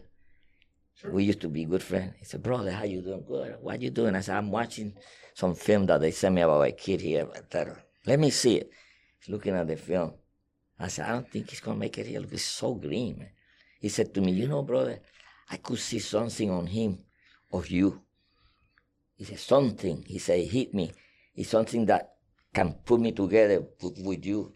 I said, Richie, man, it's terrible. I said, look at you know in the middle of the track, and he, he said, brother, he said, you should give him a chance. He said, I can't. I said, you want to be his agent? he said, yeah. I said, you do? Call my friend. Send me that kid back. Next day, Johnny's in town in Richie. He's sleeping on the sofa. Richie comes pick him up every day, take him, introduce him. And then he started getting, you know, a little better. So one day, we're riding a race. We're driving together. I said, Johnny, I'm to give you one advice. Do not run on my inside. Okay? Don't forget that. You do anything you want. Do not run on my inside. Because I used to leave that hole on the inside open a little bit, soccer hole. So I could so I could ride him too. So one day we ride and he's in behind me and he yelled, Junior, it's me. I let him, I let him have it, man. we driving back after the race. And he said to me, Man, you shot me off real bad.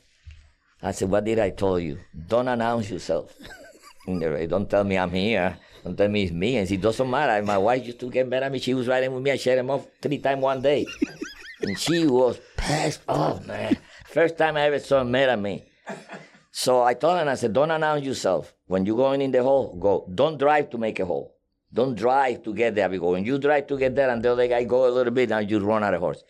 So that was the, and then one day he rides a horse. He hits him right-handed. The horse dropping behind horses. He pulls him out. He hits him again three times. Gets be like that. So we, I don't say anything in the jackies, but we was driving back. I said, you know that you should have won that race, right? Said, yeah. I said, why don't you hit the horse left-handed? He said, I can't hit left-handed. I said, what do you mean you can't hit left-handed? I can.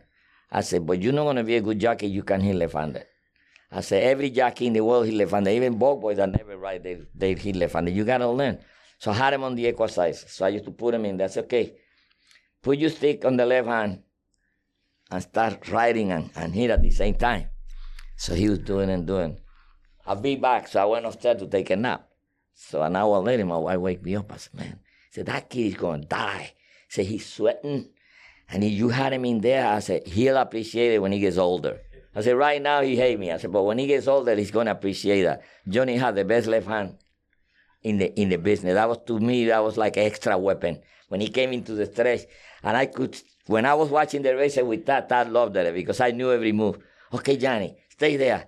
Go around, Johnny. Put your stick right handed. Hit left handed, Johnny. And everything I told him he'll do. And him and my wife used to say, How did that happen? I could call the move on him every time, know when he was going to move, when he was going to hit left handed. And, and he improving, improving, improving until to me the best rider I see. Him and Irad and Frankie Dettori to me right now are the three. I know the other guys are going to be offended. I'm never going to have another job. to me right now, Johnny, even at his age, still got it. He's in here. And Frankie Dettori and Irad. Irad will win on anything. You know, and I, I love Irad's brother. I think Jose is as good as him.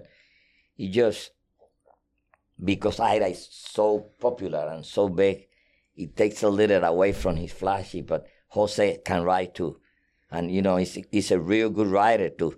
And it's probably a lot of good writers in there that they don't have the opportunity. But to me, Irad, I see, like I said before, three jockeys that's revolutionary, the jockeys room. It was Steve Cauthen when he first came here. He have everybody on the jockeys room with camera. He was in every magazine. Then Ramon Dominguez, that win every day. I asked him one day, when you win one did you kick your dog when you go home? Because he always win three or four. Get away from me. I don't win a race today. And Irad now, he wins every day. He just a winning machine, man. Love to watch him ride too. Certain guys, I, I don't like watching races unless my jockeys are in, but I like watching Johnny, Dettori, and, and Irad riding because it's something like I could tell what he's gonna do. And then Johnny come back mad at me. Look what your son did to me. You do this to me he, because you told him. I said, I didn't tell him to do. He said, well, you teaching all them things. I said, well, I try to teach you, but you want to be nice. Johnny doesn't want to do anything wrong, man. I mean, I, I met a lot of people in my life, but one day I was walking with him in Saratoga. We was going to see Bobby Frankel. And just when we hit the corner in the training track, the corner on the first turn, I see a wallet. And it was so much money inside the wallet. The wallet was like so I looked at the wallet and I looked down here, wallet, and I grabbed it. Ah, it's a lot of money here.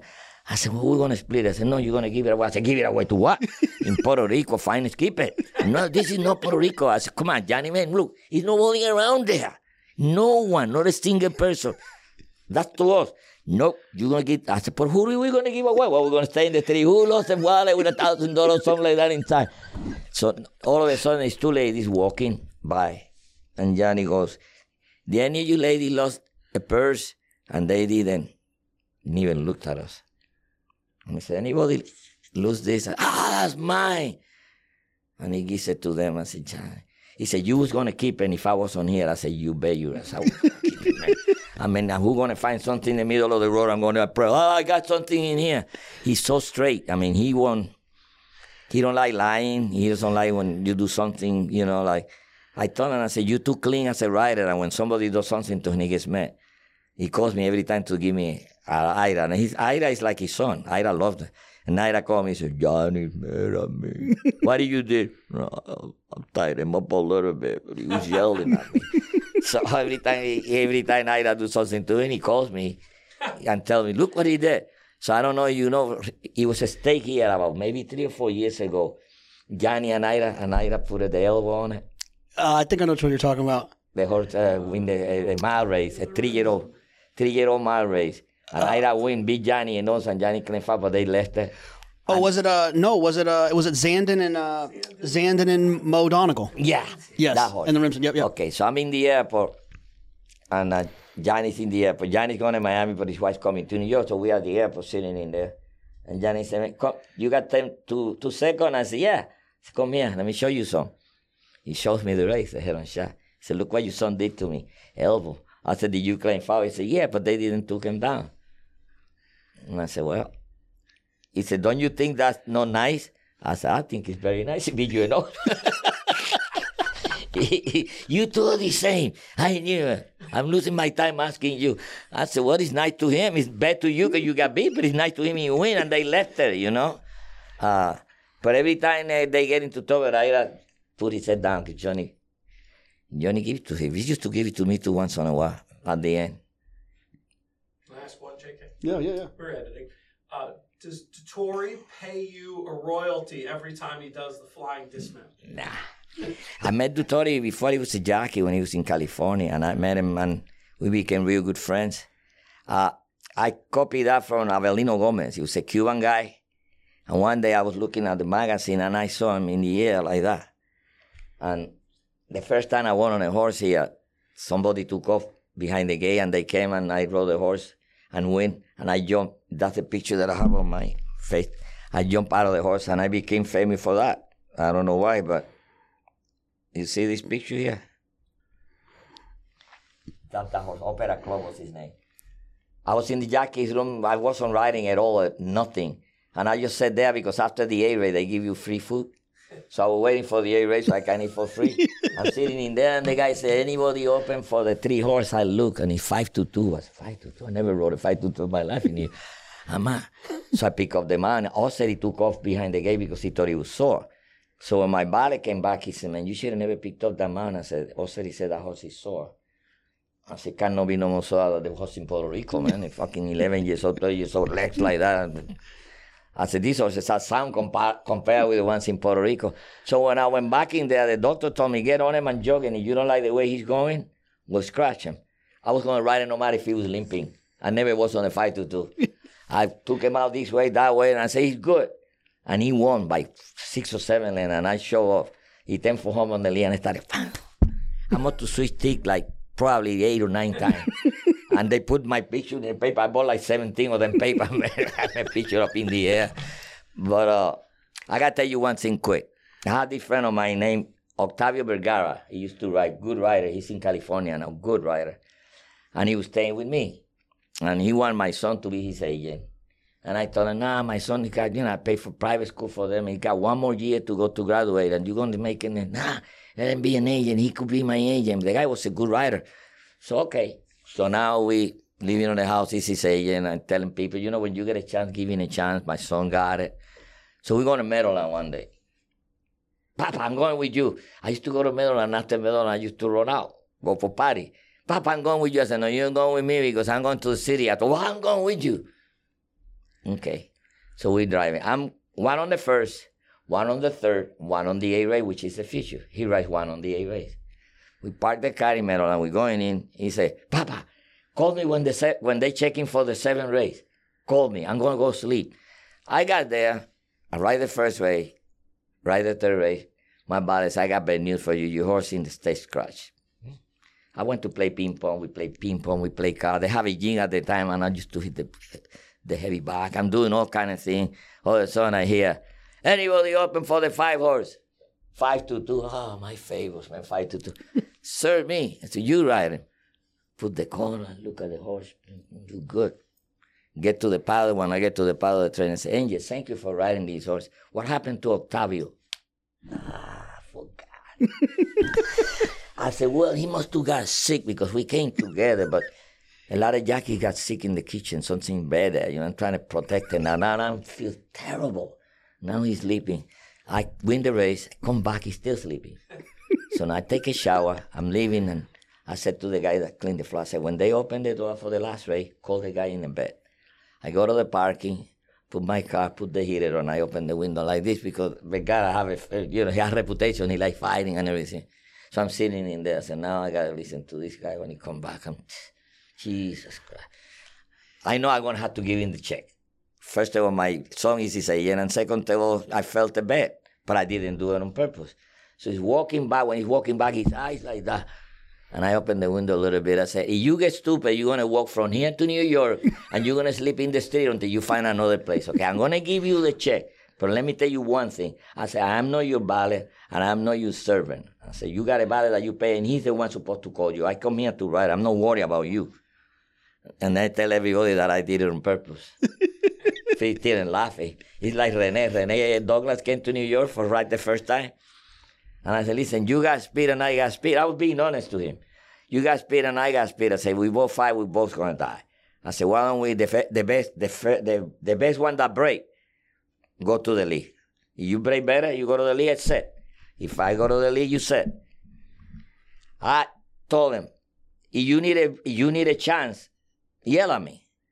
But I'm on the lead, man, and I still got horse. We come to the quarter pole, and he goes, Angel, I'm here. Mm, I'm not listening to him. 316, pues Angel, I'm here. So I, uh, wait a little, it's too early. so I've kept them in there. Eight pole, past the eight pole. Angel, I'm here. I said, tell, you still got time, take it easy, man. we come like from here to the wire. I open up a little bit, and he came and I beat him like that. He came crying. you know. And I tell him, I said, Rene, do you believe in Santa Claus? I said, come on, we're riding horses for money. You think? I said, I would have given you a chance if I was dead. I said, but I'm alive. I'm, I'm going to look like a stupid. Then you, but why you told me to do it? I said, but uh, it's one thing tell you you need help, let me know. The same thing happened with me and Georgie and I was we like brother. I mean, I love that guy. I think he was one of the greatest writers and one of the greatest person that I ever met. And we had that in common that he was riding in Jersey and he was kicking ass in there, and I was riding in New York. I needing ride at 68, 7, 68, 69. So I used to tell him, we used to all the time, I said, why don't you come to New York, ride with the good guy? I said, you abusing all them poor guys over there, man. We have one guy got on a muddy track. I said, you, you know, you like a king in there. Come to New York. He come to New York, and he started beating me. I said, you should go back to Jersey.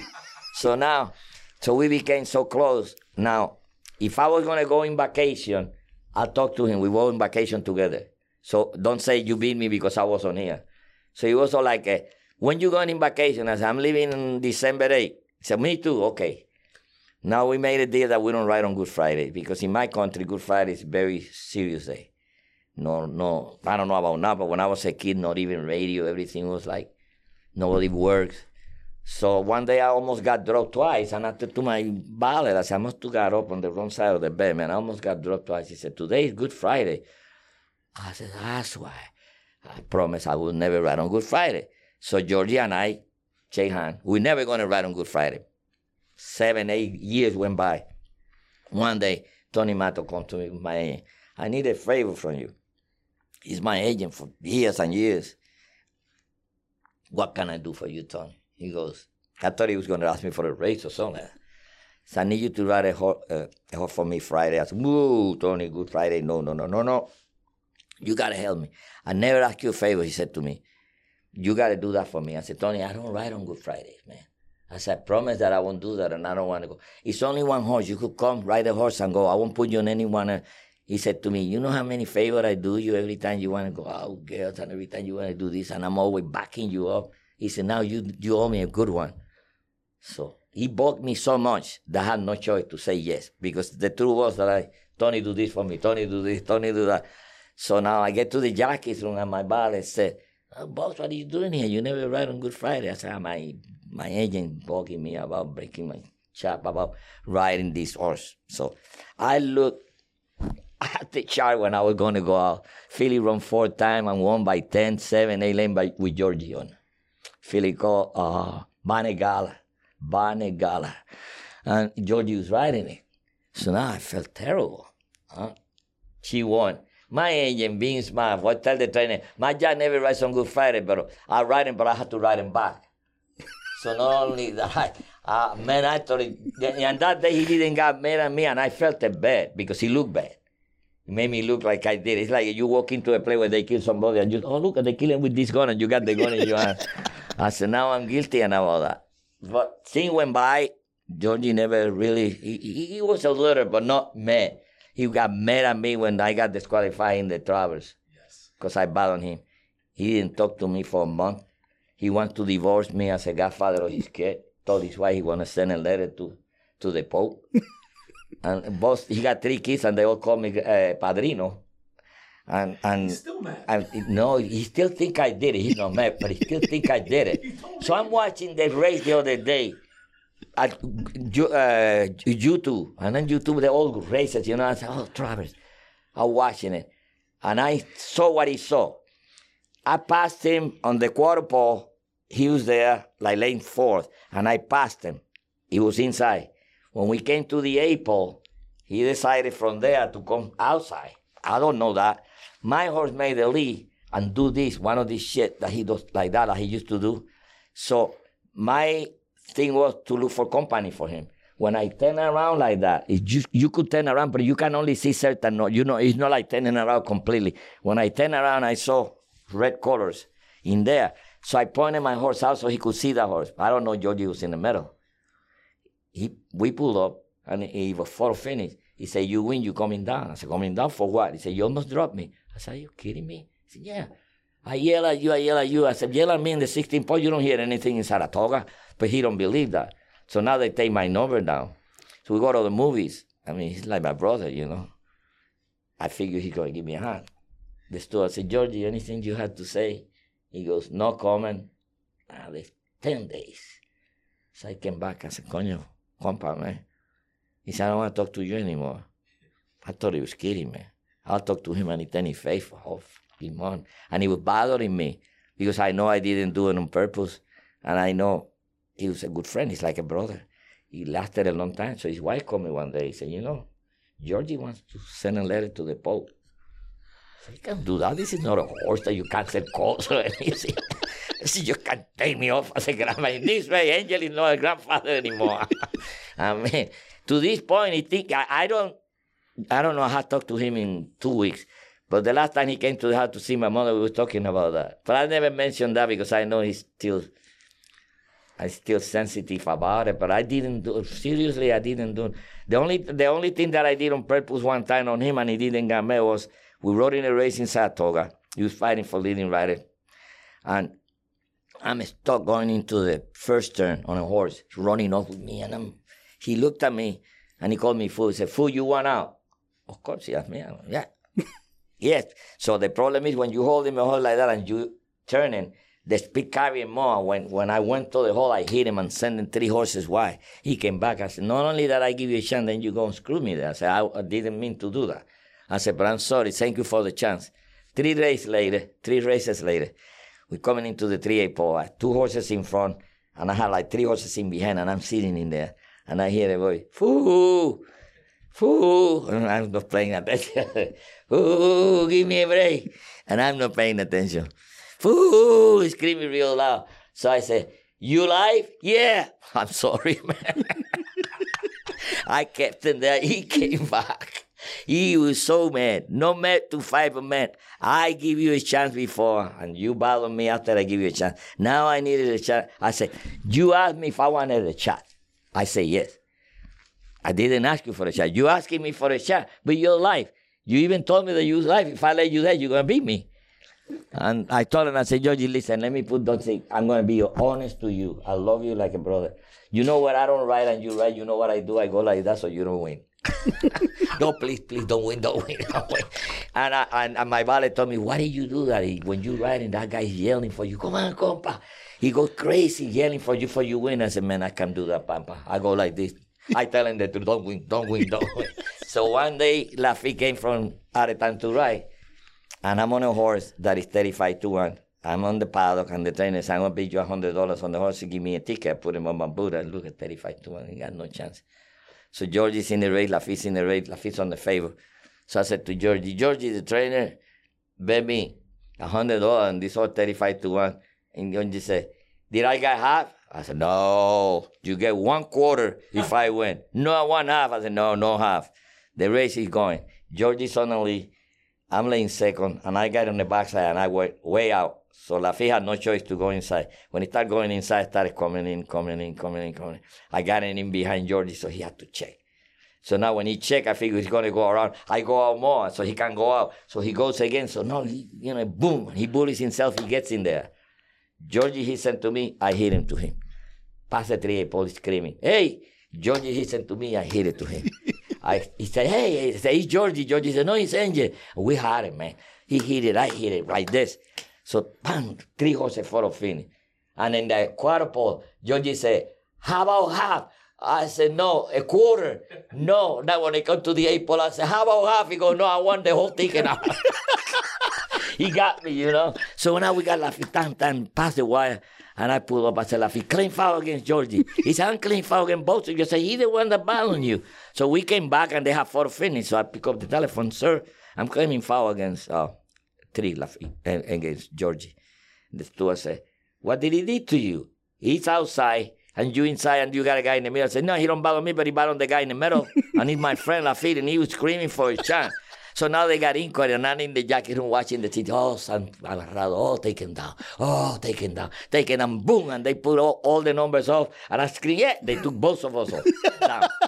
So I walked to Laffit and said, Laffit, will you give me in the movie tomorrow? He, he said, I don't hit you because I like you. I said, uh, how about the day that he came out? He liked to fight Laffit all the time because he lose a lot of weight and he was a clean rider. So I said to him, the day you learn how to screw somebody, you won't fight anymore. I said, this is, my father always told me, screw them before they screw you. I said, you got to learn how to do it.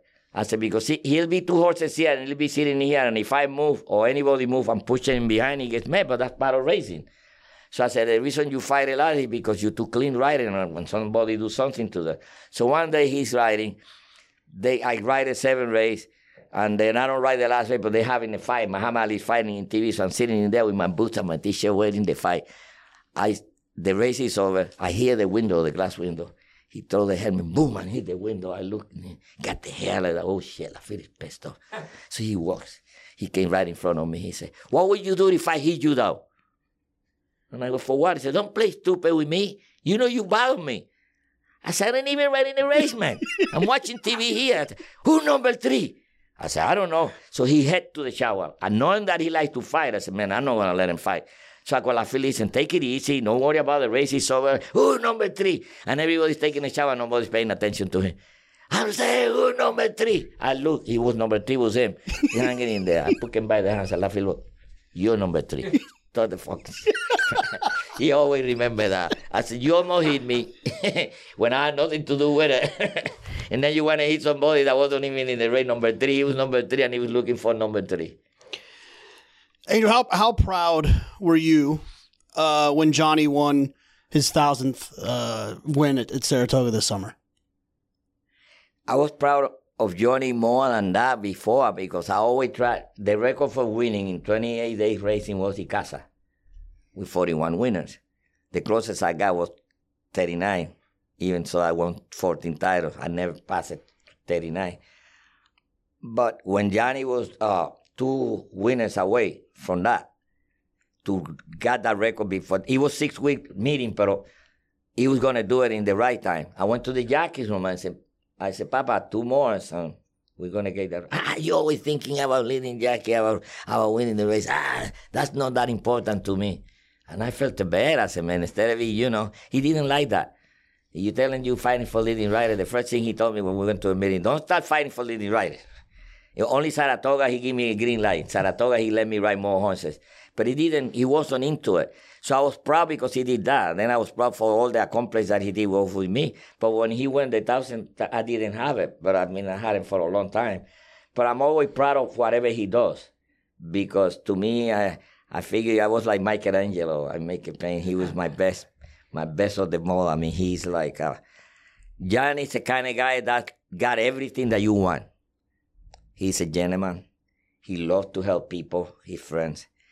He's a great rider, but he doesn't have a good opinion of horses sometimes. Because he told me Uncle Mo was no good. and what was the horse that Shug McGaughey he had that was by Castellano went on riding honor code? Code of honor. Horse, code of honor? Black horse with face. Yeah. Or honor code or code of honor one code. Of the, one of them. I, I saw that horse when he was a baby in Ocala with Jay. And I chased him because Jay have horses. And I chased it to the barn and I said to the guy, who's the horse? He said, you like it? I said, yeah. He said, he brought him out. And he says by A.P. Indy and the mother was a state winner. I said, who's going to have? And he said, Shug McGaughey. The next day I got back to New York. I went to Shug. I said, you have a horse that they're going to give to you that I want to ride? I said, God damn, I don't even have a horse and you already hustling me. I said, man, because I want to, re- I really want to ride this horse. Every single day, he say, how's my horse? Now it's my horse. How's my horse, Shug? Oh, it's okay. when you going to work? Oh, no, I don't need no rider to work him. I said, come on, man, let me come and work. And I said, can I bring Johnny to work in one? Can I? Well, one day, he said, okay, I'm going to work on Saturday. Bring Johnny. I said, Johnny, tomorrow we're working a horse from the gate for sure. There you go, gonna get in trouble. You know Taddy's gonna have a horse in the race, and now you're gonna get in trouble. I said, you know, Johnny, you know what he told me? He said, give me your book. He said, you see all these five races for baby? Give me the one that Tad doesn't have one, and I'm gonna run on that one. Doesn't matter. So we went through the book with Tad. Double did the 34 4. He said, Maiden going 7 8. I said, you need this way, boss? No, double O. Okay. I said, shoot, okay, we all right. We gonna ride this one. Johnny's gonna work him. Goes to the gate. I got my alarm here. I got 59 and 4. I said, maybe I'm wrong, but that's close. So put in, I go to the clock. I say, how fast you got that horse, Johnny? He said, we got it on 51 4. We're gonna give you in a minute. Oh, man. I come back. And I said, Johnny, good, huh? Ah, I hope won't win until big probably three or four year old, you know, Shug doesn't take a, you know, in a band with horses. I said, because he never gets the baby, he always get the old horses. I said, but this horse can run. Ah, it's just a horse. He run first time, right? He's 17 lengths out of there on the mud and say, oh my goodness, he's gonna be yelling at me, man. Horse come flying and win. And I never got to ride him back. And he turned out to be one of the best horses at the time. And he told me he didn't like it. the first time he rode uh, Wise Dan, coming, yo, I got him. I called uh, the agent that used to have Leparoux, uh, Steve Pass or whatever his name is, called me and said, "Listen, I'm not gonna be in town, but this horse is gonna be open. You wanna get on him?" He said, "Here's the number for the Charlie, the trainer." So I called Charlie LoPresti. I said, "Mr. LoPresti, I said, any chance that I can ride a horse with Johnny?" He said, "You wanna come and ride him?" He said, "Yeah." I said, "Yeah." Um, yeah, the only thing I'm gonna need is the tickets and you know the plane ticket and the hotel. He said, "Oh no," and ten percent across the said, "Oh no, we don't do that." I said, "Oh, I'm gonna get off a lot of horses here to go and ride him." And say, "You know, you want to talk to?" And I didn't know the owner of the horse. I used to ride for him when Nehru had the horses Yeah. the old man. So three days later, he called me back. He said, "Okay, you get you get the expenses and uh, you get the ten percent across the board. You come, okay?" Johnny called me from Kentucky. He said, "Are we coming in here in two days?" I said, "Yeah." He said, "Who did we ride?" I said, "Why is that?" He said, "That horse got no chance." I said, "A, a grass horse." I said, "No, Johnny. He runs good the pole and he runs good on it." I said, "The only time he run better on it there because he was sprinting three quarters on a brisk or something like that." I said, "That's a nice horse." No, I'm not going to go there. Tell him I'm not going. I said, man, I begged the guy to give you the tickets and everything, and now I'm not going to call him. So I called the guy that sent me Johnny back here. I said, listen, Tico, man, I have a problem, man. What's the problem? I said, Johnny don't want to go and ride this horse. And I committed myself, man. And he said, Well, I'll talk to him. I said, Yeah, but don't tell him I told you because then he's going to be mad at me. So I called Tito, the guy that is an agent for Edgar. He's good. Tito, I said, Check me this horse. He looked, he said, Angel, that horse got a good chance. Now I look, and the horse he had to be was the horse called Mission Impossible. And I used to get on it for that. So I said, this horse is a half of what I think it is, going to be Mission Impossible. so I said, Johnny, you know what I'm going to do? You don't want to ride, you wait in the day or you call sick. Don't ride. I'm not going to call the guy and tell him to take you off. And look at the horse, what he did. That's why the guy, when he won the Eclipse Award the first time, he, Yeah. he, he said something about me. Thank you for Angel to trust me. As me, it took me a long time to convince him to go there. But when he rides him, then he realized, you know, because I guess, I don't know, I got something that I could tell when a horse can run early. For some reason, I could tell when they can run. Tad used to love me for that. He loved when I used to tell him. From one to from one to ten, eight, nine, ten, it was good. Was six or seven, really? So there's a couple more I want to get before we get out of here. Uh, and I think I've told you this one before, but one of my first derbies I ever went to, I was, I loved Verrazano. So I was in line betting Verrazano, betting Verrazano. And then I went to go make like a bet for a friend who had called me to bet. And I'm standing in line and I was standing behind you. And you bet on Orb and you were riding Verrazano. And I just felt like, oh my gosh, I made the biggest mistake of my life. Angel Cordero's in front of me, and he just bet on Orb, and uh, Orb won. I love that. I, told Johnny, I said, these will probably win the Derby. I said, but if you get off this horse from that, we're going to close the door. We're going to lose a whole band for one horse. You know, I say, it doesn't make sense. The same thing happened when, when you won't believe this, but this is the honest truth. When ba- Barbaro broke his maiden, I was watching the races and I called the trainer and I said, any chance that I could ride a horse? He said, Jesus Christ, he didn't even, I didn't even cool him up and you're already hustling me. So the horse turned out to be good. Now Prado wins on it in the Florida Derby, but whoever was Prado saying looked like he had another horse that they was supposed to be good, so he didn't want to give Mr. Matz a call yet. So I bumped into Mr. Matz in Kentucky, where I used to go with that. And after the race, Mr. Matz said, You want to ride Barbaro? I thought he was kidding with me. And I said, Are you serious? He said, No. He said, That agent never called me. He never called me to tell me yes, no. He said, If he, you could ride him, you could ride him. And Johnny was with me. Johnny heard him. So I said to Johnny, You know what happened? We've been riding Bandini for Todd. And I said, If you get off that horse, we're going to be in trouble. I said, But that's a horse to be Barbaro. And Tito know because Tito heard him in the telephone. Tito was staying with me when he called me and stuff. So the next day, Mr. Matz went to Johnny again and said, Your agent still got me on hold. He said, Look like he doesn't want to ride the horse. But I told him, I said, You know, I want to ride him, but if I ride him, I'm going to get in trouble. And I don't want to lose a whole band for one horse. It doesn't make sense, you know. I mean, even so that you, the Derby is one thing that you want to win. So I could have rode him too, and I did it. Verrazano, I got off to ride, off to ride Verrazano. My favorite story, well, one of my favorites. There's a lot of good ones, but one of mine that we have to finish with is uh, how why George Weaver's dog loves you so much. Ay, ay, ay. Well, I was dating this girl at the time, and I told her that I was invited to go to dinner. She didn't want to go. She didn't want nobody from the restaurant to sit with me. So I said, I go and I bring you some. What do you want? She said, steak will be fine. So we sit in the table, we eat. He was sitting, and I said to the waiter, listen, when you bring the, the check on the side, give me a steak. What, what kind of steak are the big ones? Yeah, uh, like a uh, ribeye or something. Yeah. medium well to go. We say yes. Well, we eating, eating, and people take, you know, the the thing after they finish. So the guy give me the bag. I put him in there. George get his bag. I get to the house. I said, baby, I got a surprise for you. You're gonna love it. I opened the box, man. Pieces of meat, you know. You could tell somebody was eating in there. And she said, "That's all you got for me." And I looked at her and I was embarrassed. I said, "Ah, they must have made it." They made me go, "No, no, no, no, you don't have to go." now." And she got dressed and she left. so the next day, George said, "Oh, my dog love you, man." He said, "You give him that." I didn't give it to him. They give it to him by mistake. I got, I got the pe- the food that the people didn't want, and the dog got the plain brown new steak. This It cost me a mount. That dog cost me a mount.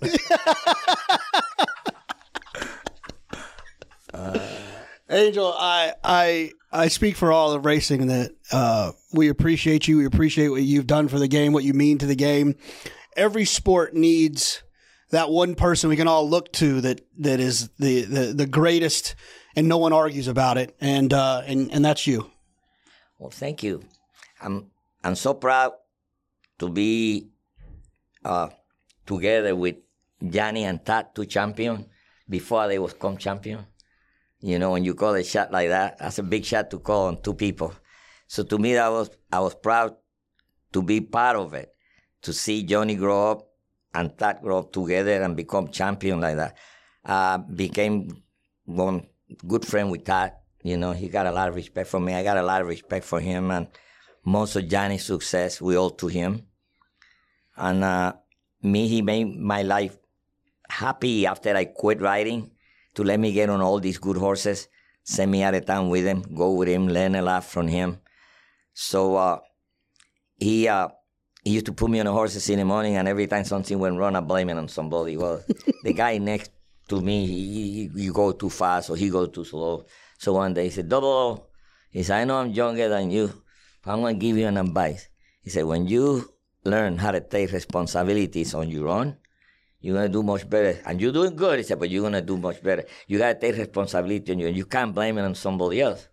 So uh, one day we had two babies coming from Saratoga. They're gonna run in entry on a baby race. It's five horses. One horse is crashing the paddle. One horse flipping the gate and kick one of that horse, and they crash both of them. So now we come back the next morning all the exercise boys, you know, oh, these horses come from Saratoga and they don't school and good. Look what happened. And they complain.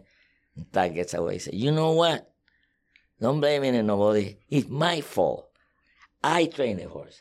I hire the guys. I'm the one responsible. No nobody else. I said, you responsible, boss? He said, yes. I said, congratulations, you just fucked up that race. I never heard him curse in my life. Never.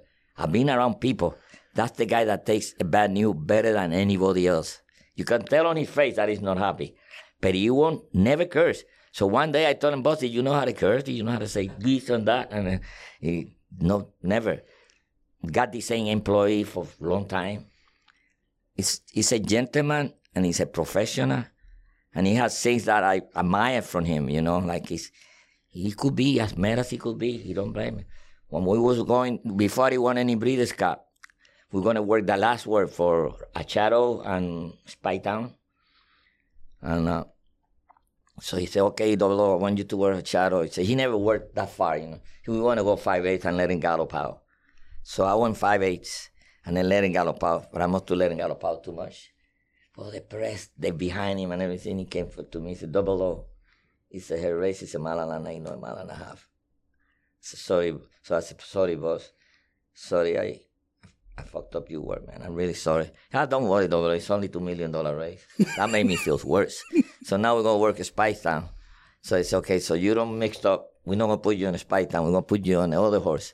He said, we want you inside and Speightstown on the outside because Speightstown doesn't like to be inside. So we go to work. We go the wrong way to the main town. When we turn around, Speightstown started galloping and he started bolting with the girl. So we had to pull up. So we started again. We galloped for a little bit and the spike go again. I told him, I said, the next time you pull up, I'm not going to be able to pull up mine. Mine was already keyed up, want to go. I said, let me go on you outside and keep you in and then we'll switch. So I got on her outside so her horse don't go out. And all of a sudden, three horses came from the gate working on the inside, blew by them. Now the pole is in there and I'm outside. So now we're working. My horse is a New York bred. And he kicked the shit out of Speightstown. Speightstown didn't want to be in there. I mean, the airport I look back, Speightstown wasn't even there. I said, oh shit, man. So now I pull up and the assistant Christian came running. Do you know what inside and outside is? You really mixed up this word. This horse is going to run on a million dollar race. Look what you did. I said, you know what happened? I don't want to hear. I said, but let me explain to you what happened. No, I don't want to hear. He don't want to hear. The horse was bolting, and I was trying to keep him in. So he comes the boss, and he's a whole bunch of people walking behind. And I said, boss, I'm sorry, I mixed up your work again. And don't worry about this is only a million. Don't worry about it. And then they're like being sarcastic but cool. I felt it so bad. Now the race is running. The first one that's running is Ashado. And I got on one of the horses for the fifth to ride Ashado. And then she come on the eighth pole. I said, please don't stop, don't stop. she drove away. I said, you see it, boss? You know away? Like with me. I teach him that. Now it comes Python throw number one hole. The one hole in the sprint. I said, can't win there because a lot of speed, man. And inside. And he fought everybody on the inside when he said, But I teach him that. I was bragging about. After I mixed up everything, I was bragging about it what I teach them. But he, he likes me a lot and he uh, he trusted me a lot. And I uh, have a good, good, good opinion about him, not only about the human being he is, as the trainer, the professional he is. The way he conducts himself, the way he talks to people, the way he organized. You know, I mean, it's like uh, something out of the ordinary. You know, because Wayne Lukas was like that, but Tari sharper when it comes to enter the horses. He's very sharp. He knows when when he goes out of town five times, at least he wins three. He uh, he is uh, a very very very professional when it comes to. Angel, we're going to have to do this again in Saratoga Anytime. this summer. Anytime you want, I appreciate it. I'm ready. It was awesome. Yep, I'm ready. I need to know everything, who and the what and the where, I need everything. Trust me, I hear what you're saying, but act like it's new what you're telling me. I'm curious, George, I hop in the Porsche, five and a horse, I'm ready for war, I'm coming for throats, to turn to a ghost, I need to know everything. Now you'll be surprised at the info you get is by letting them talk, so I'm letting them talk. Gotta keep quiet, maneuver in silence, then let them in chalk up their body. Another one body, that's just how it go. I got some secrets, I'm shaking the game so they stay on their toes. Stay in your lane, how to stay on the go. I can to play with the pros and act like a rookie, so they overlook me. Then I double up again, none of their knows. None of them cold, they just got lucky but never adapted. So I'm to the one if it's coming to blows. My enemies cutting it close. I let them think that they got me, but what do you know? I had them beat before we ever spoke. I'm ready for smoke. I need to know everything, who and the what and the where. I need everything. Trust me, I hear what you're saying, but act like it's new what you're telling me. I'm curious, George. I hop in the Porsche, five and a horse. I'm ready for war. I'm coming for throats to turn to a ghost. I need to know everything. Now they ain't go harder than me. They need a blade in a sheath, a shank in a piece, a crate full of heat, an army, a fleet, a tank in a jeep, a navy at sea with ace a marine, an ace up their sleeve, a team of marines, a freak on a leash, a beast with an appetite, razor for teeth, and still they will lay at my feet. Boy, you got the wrong one. I gotta look over all of my publishing statements for Q1 as soon as the song's done. I gotta call up my mama and tell her I made it as soon as my log's done. I gotta read all my trade publications and sip my tea till it is all done. I think it's all fun. I need to know everything, who and the what and the where, I need everything. Trust me, I hear what you're saying, but act like it's new what you're telling me. I'm curious, George, I hop in the Porsche, five and a horse, I'm ready for war, I'm coming for throats, to turn to a ghost, I need to know everything. I need to know everything, who and the what and the where, I need everything. Trust me, I hear what you're saying, but act like it's new what you're telling me. I'm curious, George. I hop in the Porsche, five and a horse. I'm ready for war. I'm coming for throats to turn to a ghost. I need to know everything.